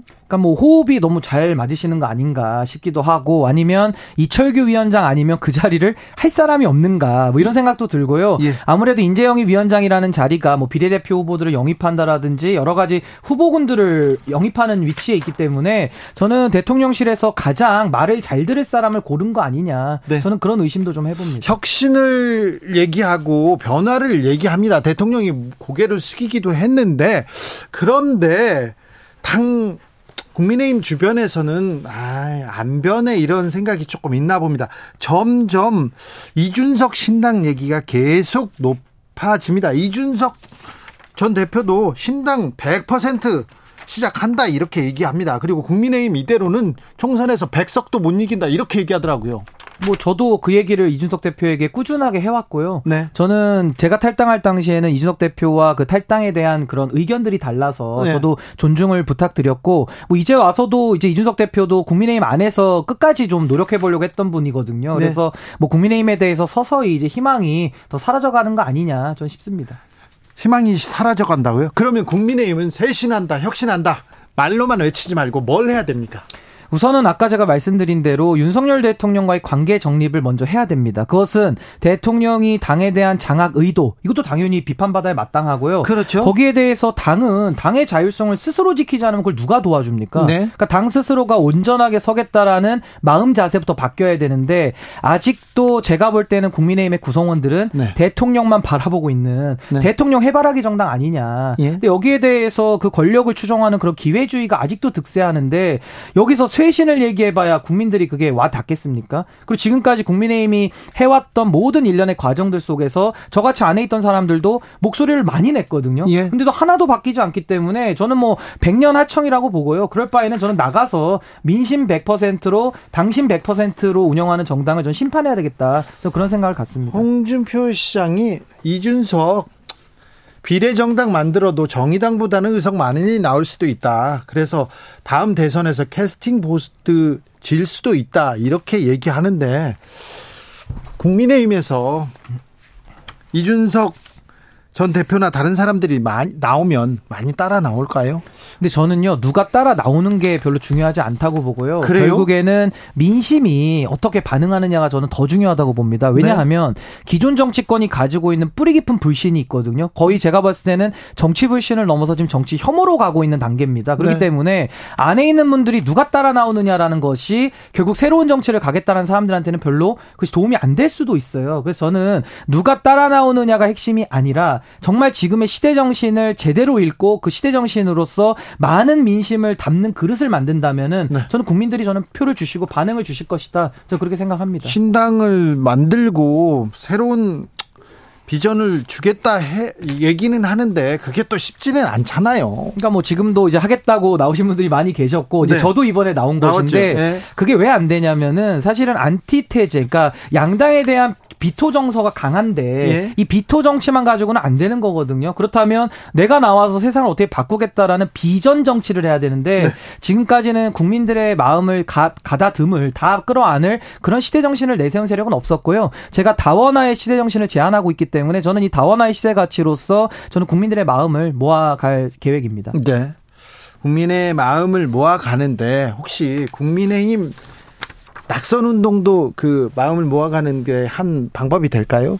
홍준표 대구시장도 이런 점 지적하던데요. 아니 근데 뭐 누구 안 되기를 바라는 거는 잘못된 거 아닌가요? 저는 뭐 국민의힘 뭐 낙선시키고 이럴 건 전혀 제 계산서에 없고요. 네. 제가 얼마만큼 국민들 앞에 선택을 받을 수 있느냐 네. 그런 식으로 제가 적극적으로 사고를 하고 있지 누굴 떨어뜨리기 위해서 나가는 건 결단코 아닙니다. 알겠습니다. 뭐 모범 답안들이 잘 준비되어 있는데요, 변호사님. 자, 유승민 전 의원은 어떤 길을 걸, 걸, 걸을 것 같습니까? 글쎄요, 유승민 전 의원께서는 이제 12월까지 고민하시겠다. 그리고 혁신위의 결과를 좀 더 지켜보겠다. 이런 입장으로 알고 있거든요. 그렇죠. 그래서 저도 뭐 유승민 전 의원께서 당내에서 이제 어느 정도까지 역할을 할 수 있을지는 지금 당의 상황으로서는 매우 좀 회의적인데 네. 뭐 12월 달에 이제 혁신위 결과를 보고 저는 결단을 하시리라 보고 네. 제가 가고자 하는 그런 민심 100% 정치 시대에 저는 많은 분들이 어, 동의해 주시기를 저는 또 바라면서 또 제가 가진 비전과 가치를 더 알릴 계획입니다. 이뇨한 혁신위원장은 또 어떤 카드를 들고 내려 나올 것 같아요?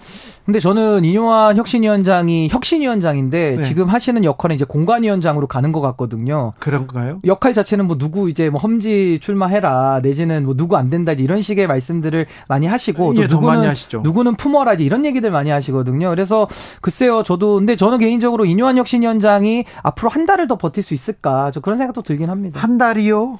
지금 당내에서 혁신을 한다고 하면서 여러 가지 지금 모순되는 이야기들을 막 던지고 있거든요. 그래서 마치 벌집을 제거하는 게 아니라 벌집을 막 쑤시는 느낌이거든요. 그래서 저는 그거 뒷감당을 어떻게 하실지가 조금은 걱정은 됩니다.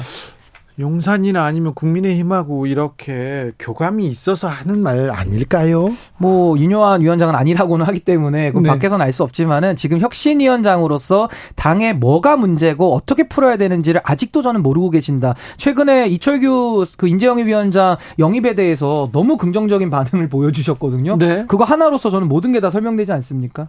좀 더 설명을 해야 됩니까? 좀 그렇죠.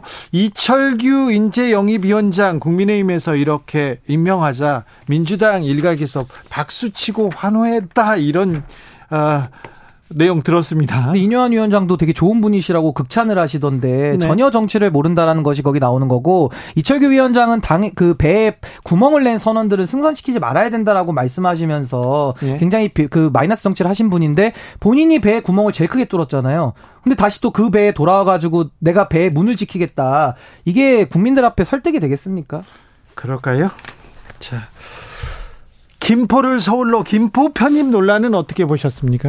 뭐 김포 편입에 대해서도 사실은 너무 뜬금없이 졸속적으로 나왔다라는 여론이 많고요. 네. 아무래도 뭐 어느 도시들마다 다 서울에 편입시켜 달라면 다 편입시켜 줄 겁니까? 그게 아니거든요. 그래서 네. 저는 행정구역 대개편이라고 하는 매우 무겁고 중차대한 과제를 너무나도 가볍고 표피적으로 적, 적, 접근, 접근하고 있다. 그리고 그 이면에는 아무래도 수도권의 표심을 얻어보겠다라는 그런 의도도 있는 것 같아요. 그래서 그런데요. 그런 정략적인 고민을 가지고 접근할 사안은 전혀 아니다. 네. 저는 그렇게 생각합니다. 네. 윤석열 대통령이 국회 왔잖아요. 네. 악수도 하고 고개도 숙이고 그랬는데 이 장면은 어떻게 보셨어요? 변화에 좀 기운이 보입니까? 일단 뭐 사진상으로야 뭐 많은 분들께서 뭐 혹시라는 그런 네. 기대는 가지시겠지만은 이번에 이태원 참사 있기 전에 김강호 서울청장을 또 유인 발령 냈거든요. 네. 그러니까 보궐선거 참패 이후에도 바뀐 게 하나도 없습니다. 그래서 네. 저는 아무리 정치인들끼리 사진을 찍고 웃고 있어도 네. 그러한 사진적인 그런 쇼와 이미지만 가지고 어떤 정치적인 과- 그 결과를 전 얻어내기는 어렵다고 보기 때문에 네. 윤석열 대통령의 본질이 바뀐다라고 한다면은 당장 내일 부터 아마 기자회견부터 다시 열어야 되지 않을까 좀 그렇게. 생각합니다. 보궐선거에서 참패를 참패의 성적표를 받았지 않습니까? 사실은 총선의 모의고사 성적표를 봤어요. 그래서 어떻게 하면 어떻게 하면 점수를 따고 어떻게 하면 어, 점수를 잃는다는 걸 또 알았을 텐데 알았을 텐데 그 다음번에 나오는 변화 쇄신책이 조금 아, 국민의 눈높이에 맞을까 여기에 대해서는 여러 사람들의 음, 뭐 우려가 있어요. 그러니까 뭐 조금 안 맞는 정도가 아니라 지금 완전히 번지수를 잘못 찾아 들어가고 있거든요. 그러니까 네. 결국 민심과는 지금 완전히 동떨어진 방향에서 방향을 전환해도 지금 살까 말까인 상황인데 오히려 더 잘못된 방향으로 지금 더 엑셀을 밟고 있는 그런 모습이라서 더 나빠지고 있습니까? 아, 저는 너무 안타깝게 보이고요. 저는 이렇게 민심과 더 멀어지고 있기 때문에 저는 국민의힘이 다시 또 이게 회생이 가능할까 싶을 정도로 지금 저는 너무 안 좋은 방향으로 가고 있다. 저는 매우 좀 부정적으로 보고 있습니다.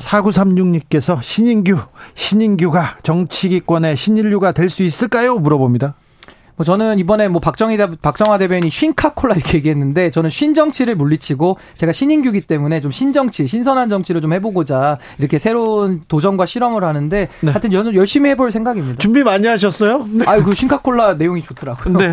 신인규 민심동행 창당 준비위원장이었습니다. 감사합니다. 네, 감사합니다. 정치 피로, 사건 사고로 인한 피로, 고달픈 일상에서 오는 피로. 오늘 시사하셨습니까? 경험해 보세요. 들은 날과 안 들은 날의 차이. 여러분의 피로를 날려줄 저녁 한 끼 시사. 추진우 라이브.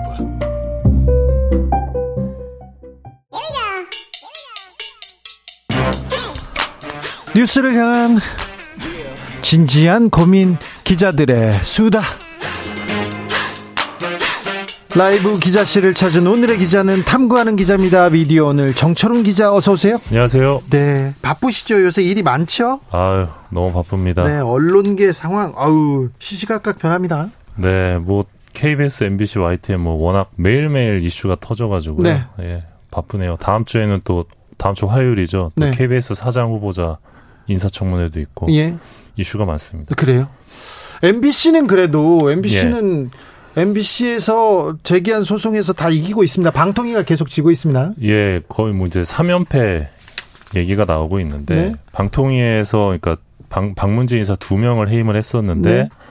어, 다 돌아오셨죠. 네, 어, 권태선 이사장 그리고 김기중 이사 다 예. 이거 해임 잘못됐다 이런 예. 판결을 받았습니다. 그래서 지금 박문진 이사들 임기가 내년 8월까지인데 네. 어, 내년 8월까지 아마 다 갈 거다. 그래서 MBC는 좀 길게 갈 수 있을 거다. 뭐 이런 전망도 있고요. 그, 그러면 MBC는 뭐 내년 예. 총선까지 그냥 그대로 가, 이 예. 상태로 갑니까? 예, 그런 전망이 좀 있습니다. 그런 전망이. 예. 예. 그리고 이제 YTN 같은 경우는 사실상 이미 민영화가 된 상황인데 네. 어, 점점 이제 TBS도 그렇고 좀 공적 소유의 언론사가 좀 해체되는 과정 네. 속에 이제 YTN, TBS가 있고 KBS도 마찬가지고요. 네. 아마 이제 분리고지가 다음 달쯤이면 좀 본격화될 수 있는데 수신료 분리고지가 네. 어 그렇게 되면 수신료 수입이 정말 예상할 수 없는 수준으로 급감할 수도 있거든요. 네. 그래서 거기에 대한 우려도 좀 나오고 있는 상황입니다. 네. KBS 사장 인사청문회는 화요일입니까? 예, 그래서 화요일 날 아마 인사청문회 주요 이슈도 그런 이제 KBS의 분리 징수 이슈에 대한 사장 후보자의 어떤 대책, 어떤 재정을 마련을 해야 되니까요. 수익 네. 구조를 만들어야 되니까 그 부분이 하나 있을 거고 뭐 청탁금지법 논란 네. 관련돼서 하나 있을 것 같고 또 이제 어, 문화일보 기자 시절에 썼던 칼럼들. 예 그런 것들이 좀 쟁점이 되지 너무 않을까. 많이 써놨는데요. 예, 거기에서 또 논란이 될 만한 구절들이 조금 어, 이- 있다 이런 얘기도 있어요. 예, 그래서 뭐 적절히 해명하시지 않을까 예, 예. 생각합니다. 보통 인사청문회를 하면 얼마 얼마나 걸립니까 임명까지는? 그게 이제 뭐 상황별로 다르기는 한데 그래도 이제 그 국회 절차라는 게 또 있기 네. 때문에 뭐 한 일주일이나 보름 정도로 예상하는 분들도 있는데 네. 어 대통령께서 또 뭐랄까 이게 예상 밖의 또 결단을 보이시는 경우도 많기 때문에 네. 예 언제 임명을 할지는 솔직히 가늠이 안 돼요. 그래도 강서 구청장 재보궐 선거 이후에 그 국민들의 뜻을 저 잘 따르겠다 이런 얘기도 해서 네. 임명 강행 막 만약에 야당에서 반대하면 임명 강행 쉽지 않은 거 아닐까요? 아 그래도 임명을 강행하시지 않을까 개인적으로는 예상을 하고요. 네. 어쨌든 새로운 사장이 오시게 되면 이제 네. KBS도 대대적인 변화가 좀 예상이 됩니다. 네. 예. 왜, 왜 저를 쳐다보고 계세요? 네, 우리도 네. 네.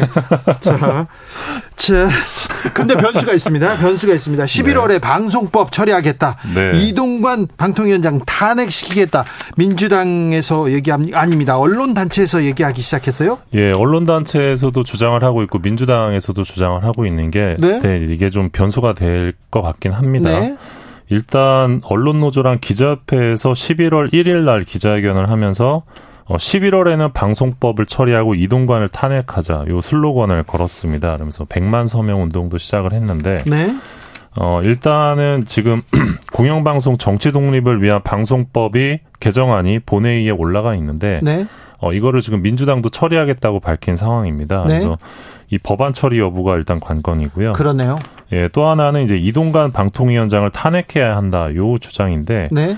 어, 이동관은 합의제기구의 목적과 위상을 몰각한 채 대통령 하명 집행기구로 전락한 방통위에서 불법적 결정을 내려왔다 이런 주장을 하고 있습니다. 언론 언론 단체들이. 네.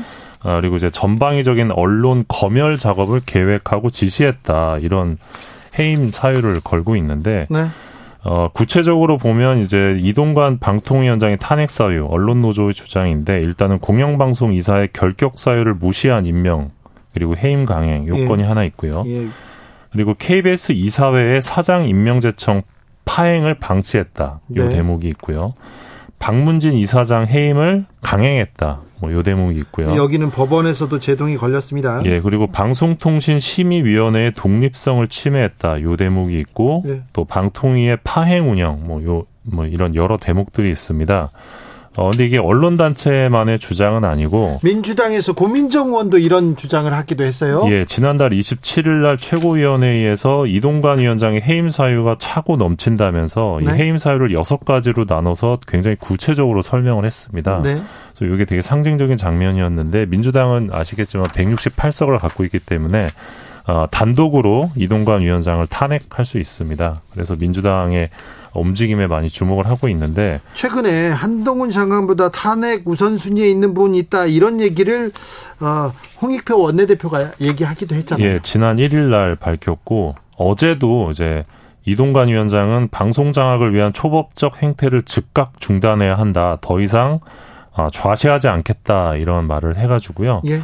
어, 이제 좀 임박한 것이 아니냐 이런 전망도 있는데 일부 언론에서는 어, 이런 민주당의 이 탄핵 정치가 역풍으로 이어질 것이다 이런 보도를 내놓고 언론에서. 얘기하는데 11월 미 이동관 탄핵설 아, 속도가 나고 있습니다. 계속해서 분지 움직입니다. 그래서 이동관 방통위원장도 한마디 하더라고요. 예, 오늘 국회에서 이 탄핵은 책임질 일이 있을 때 하는 거다. 근데 지금까지 내가 헌법을 위반하거나 법률을 위반한 일을 한 일이 없다라고 어, 이동관 위원장께서 어, 주장을 하셨고요. 민주당과 그리고 또 기자협회 언론 노조- 노조 중에서는 노조 등에서는 지금 위법한 영위, 행위를 했다, 헌법을 위반했다 이렇게 얘기하고 있고요. 예, 그리고 이제 방통위도 오늘 공식 입장을 내고 야당과 언론 노조의 탄핵 주장은 이 사실관계에 기반하지 않은 지나친 정치 공세다 이렇게 밝힌 상황입니다. 얼토당토 않고 부당하다고 이동관 위원장이 예. 얘기했는데 예. 근데 일단 어 이게 왜 큰 변수가 될 수 있느냐 방송계에 예, 어, 일단 탄핵이 되면 방통위가 멈춘다고 봐야 됩니다. 네. 그러니까 지금도 이미 어, 다섯 명이서 운영해야 되는 걸 지금 두 명이서 운영을 하고 있는데 네. 대통령 추천 두 명이서 이동관 위원장이 탄핵이 되면 대통령 추천 이상인 상임위원 딱 한 명만 남게 네. 됩니다. 혼자서 또 막 다 도장 찍으면 어떻게 됩니까? 근데 이게 처음에 출발이 합의제 기구였기 때문에 네. 이렇게 되면 독임제가 돼버리잖아요. 그렇죠. 그래서 이거는 아마 도저히 안 되지 않을까. 예, 다섯 명의 방통위원이 지금 합의를 해야 되는데 예, 맞습니다. 지금 여권에 두 명만 하고 있잖아요. 대통령 추천 두 명. 이게 또 법률적으로 어떤 판단을 굉장히 논란의 여지가 예, 있죠. 판단을 받을지 예. 이거 논란의 여지가 있는데 도장을 막 찍었거든요. 예, 그러니까 지금 국회에서 세 명을 추천해서 총 다섯 명이 세팅이 돼야 되는데 네, 지금 안 되고 있죠, 국회에서 추천이. 네, 어, 그런 상황이기 때문에 어, 방통위가 스톱이 되면 네. 일단 YTN 같은 경우도 민영화 작업이 굉장히 차질이 생기죠. 왜냐하면 대주주 변경을 해야 되는데 네. 유진 그룹으로 네. 방통위의 승인을 받아야 되거든요. 네. 근데 이 K- 절차가 K- 예. 그리고 이제 KBS KBS는 어떻게 됩니까? KBS 같은 경우도 이제 ETV 채널에 대해서 제어가 심사를 하고 네. 제어가 이제 여부를 의결을 해야 되는데 그게 이제 연말이거든요. 네. 이것도 이제 사실상 못 한다고 봐야죠. 저 근데 방통위원장이 탄핵되면 KBS 사장 임명이 지연되고 막 그러지 않을까요? 아, 그러진 아, 않습니다. 그러진 네, 않습니까? 그거랑 관련 없습니다. 진짜 그런 거는 네, 전혀 관련 없습니다. 아 예. 네. 약간 아, 예. 기대하신 것 같. 아니요 기대가 아니라요. 어떻게 되나 궁금해서 물어보는 겁니다. 자 네. 다음 뉴스로 가볼까요? 아, 다만 이제 그런 방통위 원장의 그런 탄핵 상황에 따라서 네. 또 이제 현 사장 후보자에 대한 어떤 뭐 비토 여론이나 네. 뭐 그런 것들도 강해질 수 있죠. 예, 왜냐하면 어 방통위원장의 해임 사유 중에 하나로 지금 네. 야, 야당에서 주장하고 있는 부분이 KBS 건 많아요. 예 KBS 건이 있잖아요. 네. 그 이사회의 의결 과정에 이 예. 파행이었는데 이걸 방치했다. 근데 이 부분이 만약에 탄핵 사유로 인정이 되고 그 사장도 그 이사회가 저, 고- 저 예, 예. 정당하게 돌아가지 않는데 예, 예. 예, 너무 무- 밀어붙인 거 아니냐 이런 얘기도 예, 있잖아요. 그래서 이사회에서 그 당시 임명 과정 자체가 절차적으로 문제가 있었다라는 법적 판단이 나오게 된다. 네. 그렇게 되면 이제 조금 어, 영향을 줄 수도 있을 것 같습니다. 네. 6799님 안녕하세요.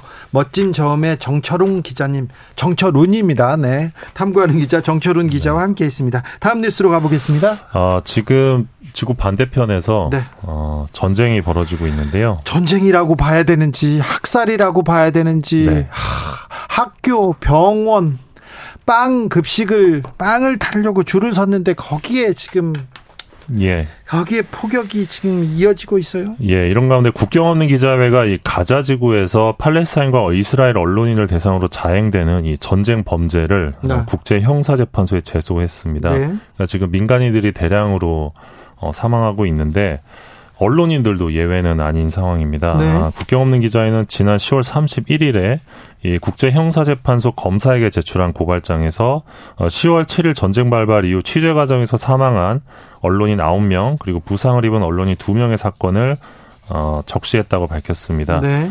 앞서 이스라엘이 가자지구 민간인 지역을 공격하면서 팔레스타인 언론인 8명이 사망을 했고요. 지난 7일에는 하마스 공격을 취재하던 중 이스라엘 언론인 1명이 사망을 했습니다. 네. 어, 특히 국경 없는 기자회는 가자 지구에서 팔레스타인 언론인들이 당한 공격의 경우 어, 국제 인도법상 무차별 공격에 부합하며 전쟁 범죄의 요건을 갖췄다 이러면서 굉장히 우려하고 있는 상황입니다. 예. 하, 안타까운 소식입니다만. 예. 예, 사실 이제 이렇게 전쟁 지역에서 우리가 이제 어, 분쟁 지역에서 네, 뭐 취재하는 언론인들 사실 되게 희생 당하는 예. 마- 당하는 언론인들 있습니다. 많습니다. 예, 항상 이제 존경심을 갖고 바라보게 예. 되는데 네. 예, 안타깝게 예, 생명을 잃고 있습니다. 지금 국경 없는 기자에 따르면 10월 7일 전쟁 발발 이후에 네. 10월 31일 기준으로 34명의 언론인이 사망을 했고 많이 죽었네요. 예, 이 중 최소 12명이 취재 과정 중에 사망을 했습니다. 예. 어, 지금 국제 언론 단체 언론인 보호 위원회에서는 지난 2일 기준으로 언론인 사망자가 최소 36명이라고 밝혔는데 더 늘어난 상황인 거죠. 네. 어, 언론인 희생 지역은 팔레스타인이 31명으로 가장 많은 상황입니다. 네. 어, 지난달 13일에는 이스라엘 레바논 접경지대에 포탄이 떨어져서 로이터 기자가 현장에서 사망을 했는데요. 네. 어, 영상을 분석한 결과 이스라엘군의 조준 사격에 의한 것이라, 것이라는 게 밝혀지기도 했습니다. 취재진은 press라는 그 완장을 차고요. 어, 그 조끼를 입습니다. press라고 이렇게 입습니다.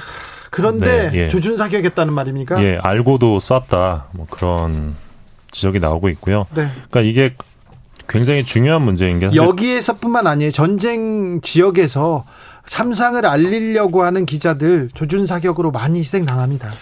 예, 그래서 이게 가장 큰 문제는 아무래도 전쟁의 참상을 취재하는 언론인들마저 사망을 하게 되면 네. 어, 전쟁의 실체를 좀 우리가 제대로 알기 어렵죠. 그리고 네. 언론인들도 취재를 하기가 어려워지고 네. 그래서 좀 이 건과 관련해서는 이제 이스라엘에 대한 비판이 좀 많은 편인데 네. 이스라엘의 언론인 공격이 이 전쟁 범죄인 동시에 언론의 자유를 위협하는 반인권적인 행위다 이런 비판이 네. 나오고 있습니다. 참 희생된 언론인. 예. 아, 언론인을 이렇게 죽이지 않습니까? 그러면 다른 언론인들이 갑니다. 그 언론인을 또 죽이지 않습니까? 또 다른 언론인도 갑니다. 네. 또 이어서 갈 겁니다. 저도 가고 그러려고 생각하는데. 아, 네. 네. 아무튼 이 반인권적인 행위는 중단되어야 돼, 예, 됩니다. 좀 네. 비극이 빨리 네. 끝났으면 좋겠습니다. 이스라엘이 지금 전쟁을 하는 건지 학살을 하는 건지 이 참상을 바로 알려야 될 텐데 마지막으로 만나볼 이야기는요. 예, 국제 엠네스티 한국 지부가 탈북민 60여 명의 목소리가 담긴 이 북한 인권 증언집을 최근 발간했습니다. 어, 네. 예, 북한은 이제 매년 국경 없는 기자가 발표하는 언론자의 지수 최하위 최악의 언론 통제 국가인데요. 그렇죠. 최악이죠. 예, 증언집을 보면 북한의 언론 통제 실상이 좀 담겨 있어서 소식을 좀 가져와 봤는데요. 네. 어, 일단 증언들을 보면 개인이 책을 쓰거나 배포하는 거 당연히 안 되고요. 책을 썼으면 안 됩니다. 잡지도 없고 예. 민간이 운영하는 언론도 없습니다. 없죠. 아, 그리고 조선중앙TV에서 코로나19 확진자가 한 명도 없다는 걸 계속 강조해서 말도 안 되는 말을 계속합니다. 예, 실제로 북한에 감염자가 한 명도 없다고 생각했다고 합니다. 아, 그리고 북한에서는 우리나라처럼 이 TV 뉴스에서 사건 사고가 없다고 합니다. 네. 그 아이템 자체가 없다고 하고 북한에는 또 인터넷이 없습니다. 네. 그래서 인터넷을 허용하면 자기네들이 망할 거라는 거를 북한 정부도 안다 이런 증언이 있었고 어, 정찰 총국장도 인터넷을 마음대로 쓰지 못할 것이다 이런 증언도 있었습니다. 네. 어, 이번 증언집을 보면 한국 드라마, 한국 영화에 대한 검열과 관련된 내용이 상세히 증언으로 나타났는데 네. 북한의 109 상무라는 게 있다고 합니다. 네. 이 한국 드라마나 영화가 돌아다니고 있는지 그걸 USB에 담고 이제 보고 있는 건 아닌지 일일이 확인하고 단속하는 조직이 있답니다. 아, 그 사람을 109 상무라고 이렇게 얘기하는군요. 예, 그래서 109가 몇 집을 찍어서 랜덤으로 들어가면 처음 방문하는 사람 집이 이제 걸리는 거죠. 타겟이 돼서 네. 검열이 되고 나면 다른 집에 연락을 준답니다. 지금 109가 돌아다니고 있으니까 준비하라고. 네. 어, 그리고 자기도 한번 걸렸는데 누구랑 봤는지 다 적으라고 10번, 20번 이제 반복을 한답니다. 반복 답변을 시켜가지고 결국 어, 누구누구랑 봤습니다. 이름이 걸리게 되면 어, 위험해지는데 자신의 경우는 집을 떠나서 한동안 타지에 숨어 있었다라고 합니다. 네. 그러니까 드라마를 보다가 걸리면 도피를 해야 되는 겁니다. 드라마 보다가 걸리면 감옥 갈 수도 있습니까? 네. 정치범 수용소로 이렇게 끌려갈 수도 있고. 예, 맞습니다. 지금 뭐 정치범 중에서도 제일 상단으로 취급된다. 그래서 잘못하면 인생이 끝나니까 안 봤다 이런 얘기도 있고 돈 없고 힘 없는 사람만 잡아간다 이런 증언도 있습니다. 그러니까 네. 걸려도 돈이 있는 사람은 이제 끌려가지 않는다는 건데 한국 드라마는 절대 마음대로 볼 수 없다. 들키면 죽어야 한다. 이런 증언도 좀 있었습니다. 이게 참 안타까운데 어 어떤 주장으로도 정당화될 수 없는 네. 어 표현의 자유 탄압이자 언론 자유 탄압 이고 세계 최악의 언론 통제 예, 국가입니다. 네. 네. 네. 그래서 너무 좀 안타까운 증언들이 저 증언들이 많이 담겨가지고 네. 예, 네. 마음이 좀 안 좋았습니다. 북한에서 우리 드라마를 또 우리 영화를 좀 보게 되면 아 생각이 좀 넓어지고 남북이 좀 가까워질 텐데 이건 어떻게 네, 도와야지 고민해 보겠습니다. 네. 기자들의 수다 미디어 오늘 정철훈 기자 함께했습니다. 감사합니다. 고맙습니다. 교통정보센터 다녀오겠습니다. 공인혜 씨.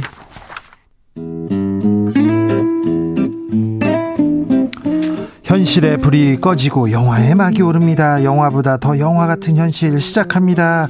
라이너의 시사회. 영화 전문 유튜버 라이너 어서 오세요. 네, 안녕하세요. 오늘은 어떤 얘기 해볼까요? 네, 영화계에 큰 어른이 한 분 계십니다. 네. 바로 정지영 감독인데요. 네. 올해 데뷔한 지 40년이 된 감독이시기도 하죠. 40년 됐는데 아직도 왕성하게 활동하십니다. 네, 항상 뭐 뛰어난 작품도 만들지만 사회적으로 굉장히 민감한 사건들 네. 이런 부분들을 짚어내고 또 대한민국의 현실을 비판하는 이런 감독으로 좀 되게 유명하다고 할 수 있겠습니다. 예. 굉장히 왕성하게 활동하고 계시고 네. 그리고 현역 최고령 감독이에요. 아, 그러세요? 어, 근데 되게 젊으신데. 네. 아, 젊어요. 어, 음, 나이가 젊다는 게 아니라 젊은 청년처럼 열심히 움직이거든요. 네, 맞- 맞습니다. 네, 자주 뵙게 됩니다.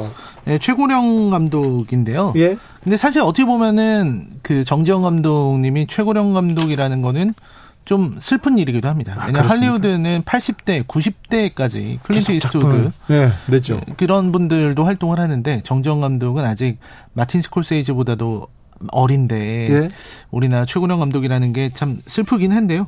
어쨌든 그런 정적, 정지영 감독의 신작이 나왔습니다. 네. 바로 소년들이라는 영화인데요. 예. 이 영화는 익히 알려져 있는 1999년에 일어난 나라 슈퍼 강도 살인 사건. 네. 요걸 모티프로 한 작품입니다. 예. 이 실제 사건이 재심으로 뒤집혀진 아주 이례적인 사건이었는데요. 네, 그렇죠.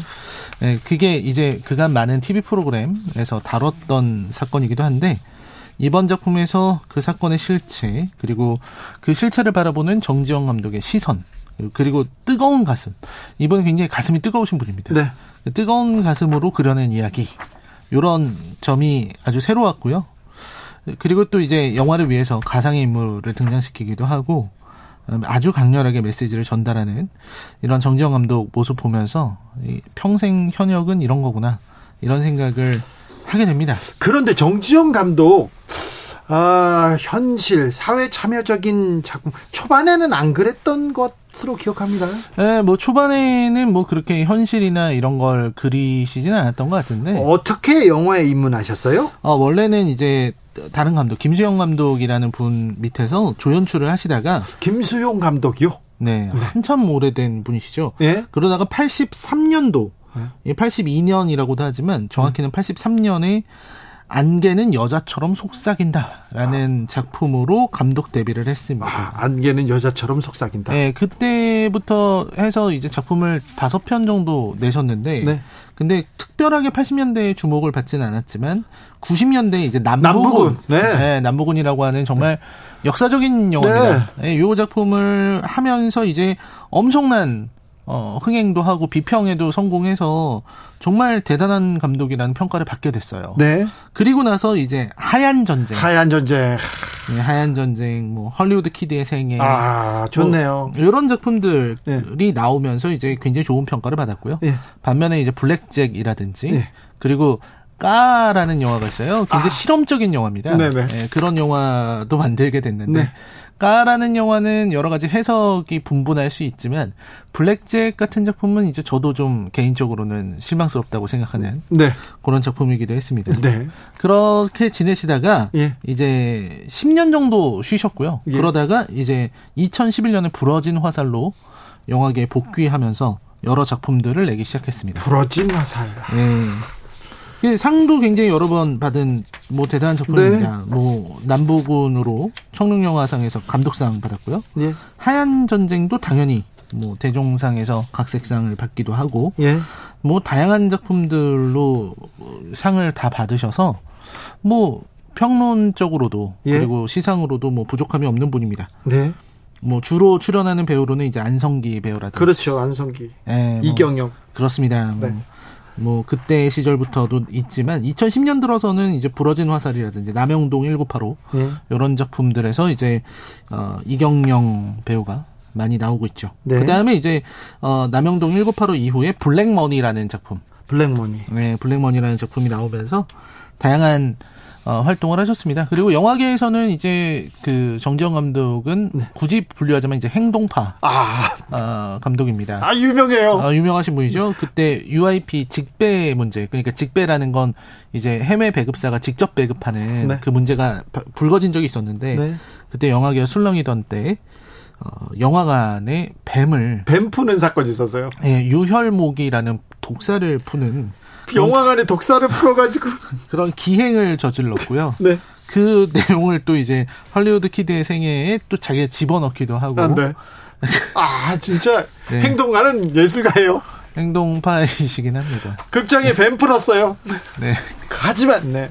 이분의 작품 부러지 화살은 아 매우 음, 충격적이고 매우 뭐라고 해야 되나 아 사회 이목을 끌었습니다. 네. 큰 의미를 던져줍니다. 네, 모티프가 된 사건도 있습니다. 예. 그 석궁 판사 사건이라고 하는, 하는 사건인데 예. 아무튼 이 작품은 그걸 모티프로 해서 만든 영화입니다. 오늘은. 그래서 부러진 화살 얘기를 해 주실 겁니다. 속보 알려드리겠습니다. 아, 사기 혐의로 전청조 씨 구속영장 발부됐습니다. 사기 혐의 전청조 씨 구속영장 발부됐습니다. 볼- 보통 영장 실질심사하면요 판사님들이 이거저거 따져보고 고민하다가 이렇게 밤 늦게 이렇게 발부하는데 이건 묻고 따질 필요도 없다고 바로 발부하신 것 같습니다. 영화 얘기로 다시 돌아갑니다. 부러진 화살입니다. 네, 부러진 화살은 이제 안성기 씨가 연기한 김경호라는 캐릭터로 시작합니다. 이 예. 김경호라는 캐릭터는 서강대학교에서 교수를 하고 있었고요. 실제 인물도 교수였어요. 근데 대학 입시 문제에 오류가 있다. 네. 요거를 지적한 다음에 어, 그 다음에 부당한 해고를 당합니다. 네. 그러니까 그 문제를 학교에서 출제했는데 학교 명예를 실추시킨다. 뭐 이런 이- 이야기였어요. 그렇죠. 그래서 여기에서 항의하는 재판에서 패소한 교수의 이야기인 겁니다. 네. 예, 그래서 재판 결과에 불만을 가지고 이제 담당 판사 집으로 찾아가요. 집에 찾아갑니다. 그런데 석궁을 들고 갔어요. 네, 석궁을 들고 왔어요. 네. 석궁을 들고 와서 실제 있었던 일이에요. 협, 박을 했습니다. 그러니까 공정하게 판결하라는 겁니다. 예.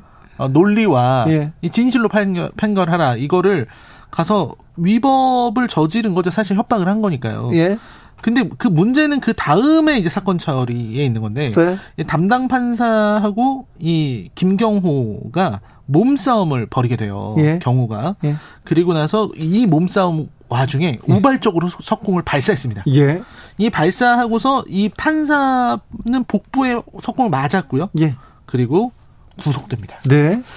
그러니까 석궁을 발사하지 않았다고 주장하는 게 이제 안성기 씨가 연기한 경호고 예. 그리고 뭐 아, 어쨌든 석궁을 쏜 거니까 예. 여기서부터 이제 이 재판이 들어가게 되는 거죠. 네.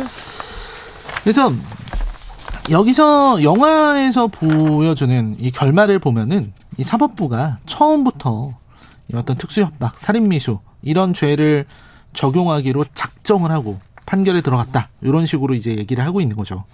그래서 줄거리는 핵심은 그런 겁니다. 화살이 다른 곳에 맞아서 떨어져서 부러진 건데 그냥 쐈다는 것만으로 살인미수를 적용하려고 한다. 요런 얘기를 했던 거고요. 예. 그리고 검사 측은 이제 중요한 증거죠. 화살을 찾아야 되는데 찾지도 않았고 그리고 판사 옷에 혈흔이 묻었는데 네. 그게 누구의 것인지 확인도 하지 않고 예. 뭐 이런 식의 진행이 되는 거죠. 예. 그러니까 이제 판결 자체가 좀 의도적으로 뭔가 보복을 위해서 이렇게 한 게 아닌가 이런 식으로 이제 영화는 끌고 갑니다. 네. 재판이 시작이 되고요. 그리고서 여기서 이제 안성기 씨의 연기력이 폭발을 하는데요.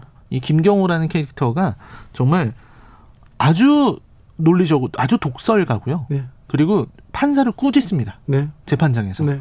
어, 논리적으로. 그, 네, 논리적으로. 그, 그러면은 사실 이 변호인들 입장에서는 이게 자신들의 의뢰인이 제어가 안 되는 거예요. 그렇죠. 법정에서 판사한테 논리적으로 이제 반박하면서 네. 막 독설을 퍼붓는 그런 모습을 하다 보니까 결국은 변호사들이 전부 다 사임하고요. 네. 어, 이제는 기- 경호 스스로 이제 교수 스스로 변론을 준비를 합니다. 네.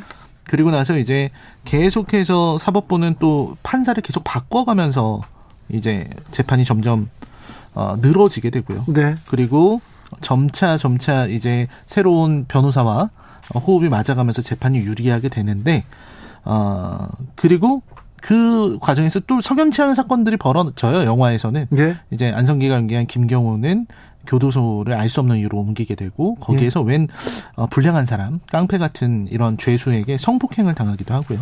이런 사건들이 막 벌어집니다. 영화에서는 이게 마치 사법부가 일부러 한 것처럼 이렇게 표현을 했고요. 그리고 이제 마지막에 어, 판사가 계속 바뀌고 마지막에 이제 문성근 배우 문성근 씨가 네. 판사로 나오는 장면이 이제 거의 마지막입니다. 판사로 나와요, 문성근 씨가. 네, 그렇죠. 그렇죠. 고야 아주 미, 미워져요. 아, 엄청 믿습니다. 또 보기만 해도 미워요. 이런 연기는 또 문성근 씨가 최고입니다. 그렇습니다. 굉장히 굉장히 고약한 네. 굉장히 고약한 인물이고 네. 여기서 정말 어느 정도로 답답하냐면 네. 여- 여기서 진짜 안성기 씨가 연기하면서 이 말이 안 통하니까 네. 논쟁을 걸려 그랬는데 아예 통하질 않으니까 분통을 터트리는데 네. 보다 보면은 보는 관객도 분통이 터질 것 같은 예. 그런 연기를 보여주시고요. 그렇죠. 결국 재판은 변호사 혼자 진행을 하게 되는게 네. 박원상 변호사. 예, 결말은 이제 4년 징역형을 받게 됩니다. 아, 네. 연기력도 이 긴장 관계 에서 연기력도 폭발한 것 같아. 그때. 예, 뭐 안성기 배우야 뭐 안성기 씨야 뭐 우리나라 국민 배우로 네. 어, 그 원로 배우로 뭐 더 말할 필요가 없는데요. 그때 또 특별히 또 연기력 예, 너무 좋았던 것 같아요. 그렇죠. 그러니까 항상 이렇게 인상 좋은 아빠 역할 이런 거 하시다가 네. 이런 연기에서 이렇게 고집을 보이고 예. 네. 그리고 공격적이고 네. 광기에 사로잡힌 면도 보이고요. 네, 정말 대단한 연기였다는 생각이 듭니다. 네. 물론 문성근 판사도 네, 문성근 판, 이야. 그냥 앉아 있기만 해도. 네. 나오는 순간부터 예사롭지 않았습니다. 그렇죠. 하, 이, 그, 도끼, 광기. 도끼. 너한 번.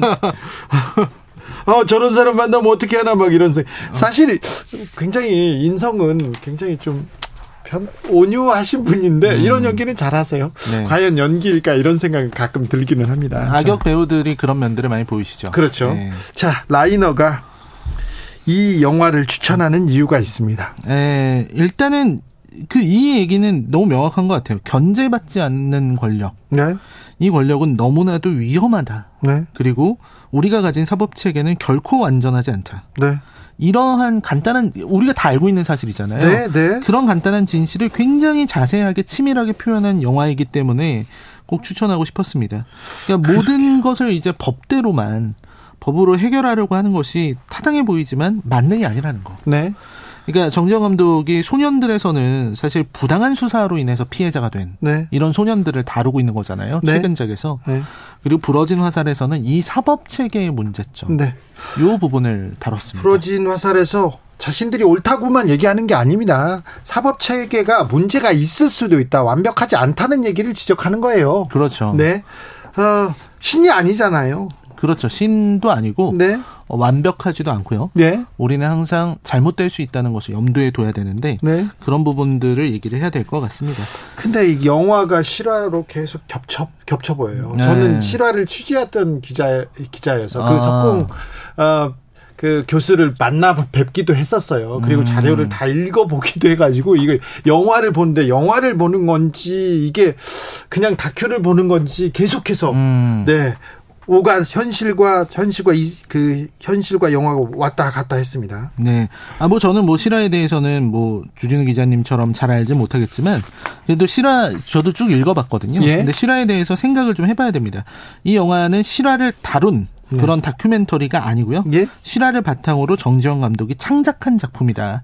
이거를 좀 명확히 해야 될 것 같아요. 맞습니다. 왜냐면 실화라고 하기에 만약에 이걸 실화로 본다면 그럼 안 돼요. 왜곡이 너무 심하고요. 네, 실제 사건과는 거리가 멀고 네, 어, 사실, 그리고 또 이 영화 나왔을 때는 약간 좀 일방적인 주장을 편향되게 담은 거 아니냐. 네. 이런 비판도 많이 이게 받았었기. 때문에 예, 예. 어, 이 영화를 보실 때 그런 부분에서 좀 거리감을 두고 관람하시면은 더 네. 좋을 것 같습니다. 아무튼 사법부가 사법부가 완벽하지 않다, 완전 무결하지 않다는 얘기를 하 하는 데는 굉장히 큰 효과적이었지 않나요? 그렇죠. 오히려 그 어떤 사법부가 만약에 잘못되게 된다면 네. 이 피해자가 어떤 방법으로도 저항할 수 없다는 오히려 더 무서워진다는 것을 네. 이 영화는 보여주려고 했던 것 같아요. 알겠습니다. 마지막으로 우리가 법에 호소하고 법원에 음. 호소하잖아요. 그런데 법원이 이렇게 편견에 사로잡혔다면 어떻게 되는 건지 그거에 대해서는 좀 고민해 봐야 됩니다. 견제받지 않는 권력이 너무나 위험하다 이런 생각도 해보고요. 이번에 그 신작은 재미있습니까? 아 소년들이요. 네. 어. 너무 냉정하게 얘기하지는 어, 마시고요. 너, 무 냉정하게 얘기하지 않는다면 뭐, 네. 어, 뭐 볼만한 좋은 그런 알겠습니다. 작품인 것 같습니다. 알겠습니다. 네, 네. 네. 자, 정지영 감독의 새 작품이 나왔습니다. 오늘은 시사회에서 라이너가 부러진 화살 함께 읽어주셨습니다. 오늘도 감사했습니다. 네, 자, 감사합니다. 잘 봤습니다. 네. 부러진 화살. 네. 유죄를 받았어요. 4년 징역을 받고 나왔는데 그 이후에도 이 교수님은 끝까지 사회하고 싸우고 있습니다. 지금도 싸우고 있을 것으로 생각되는데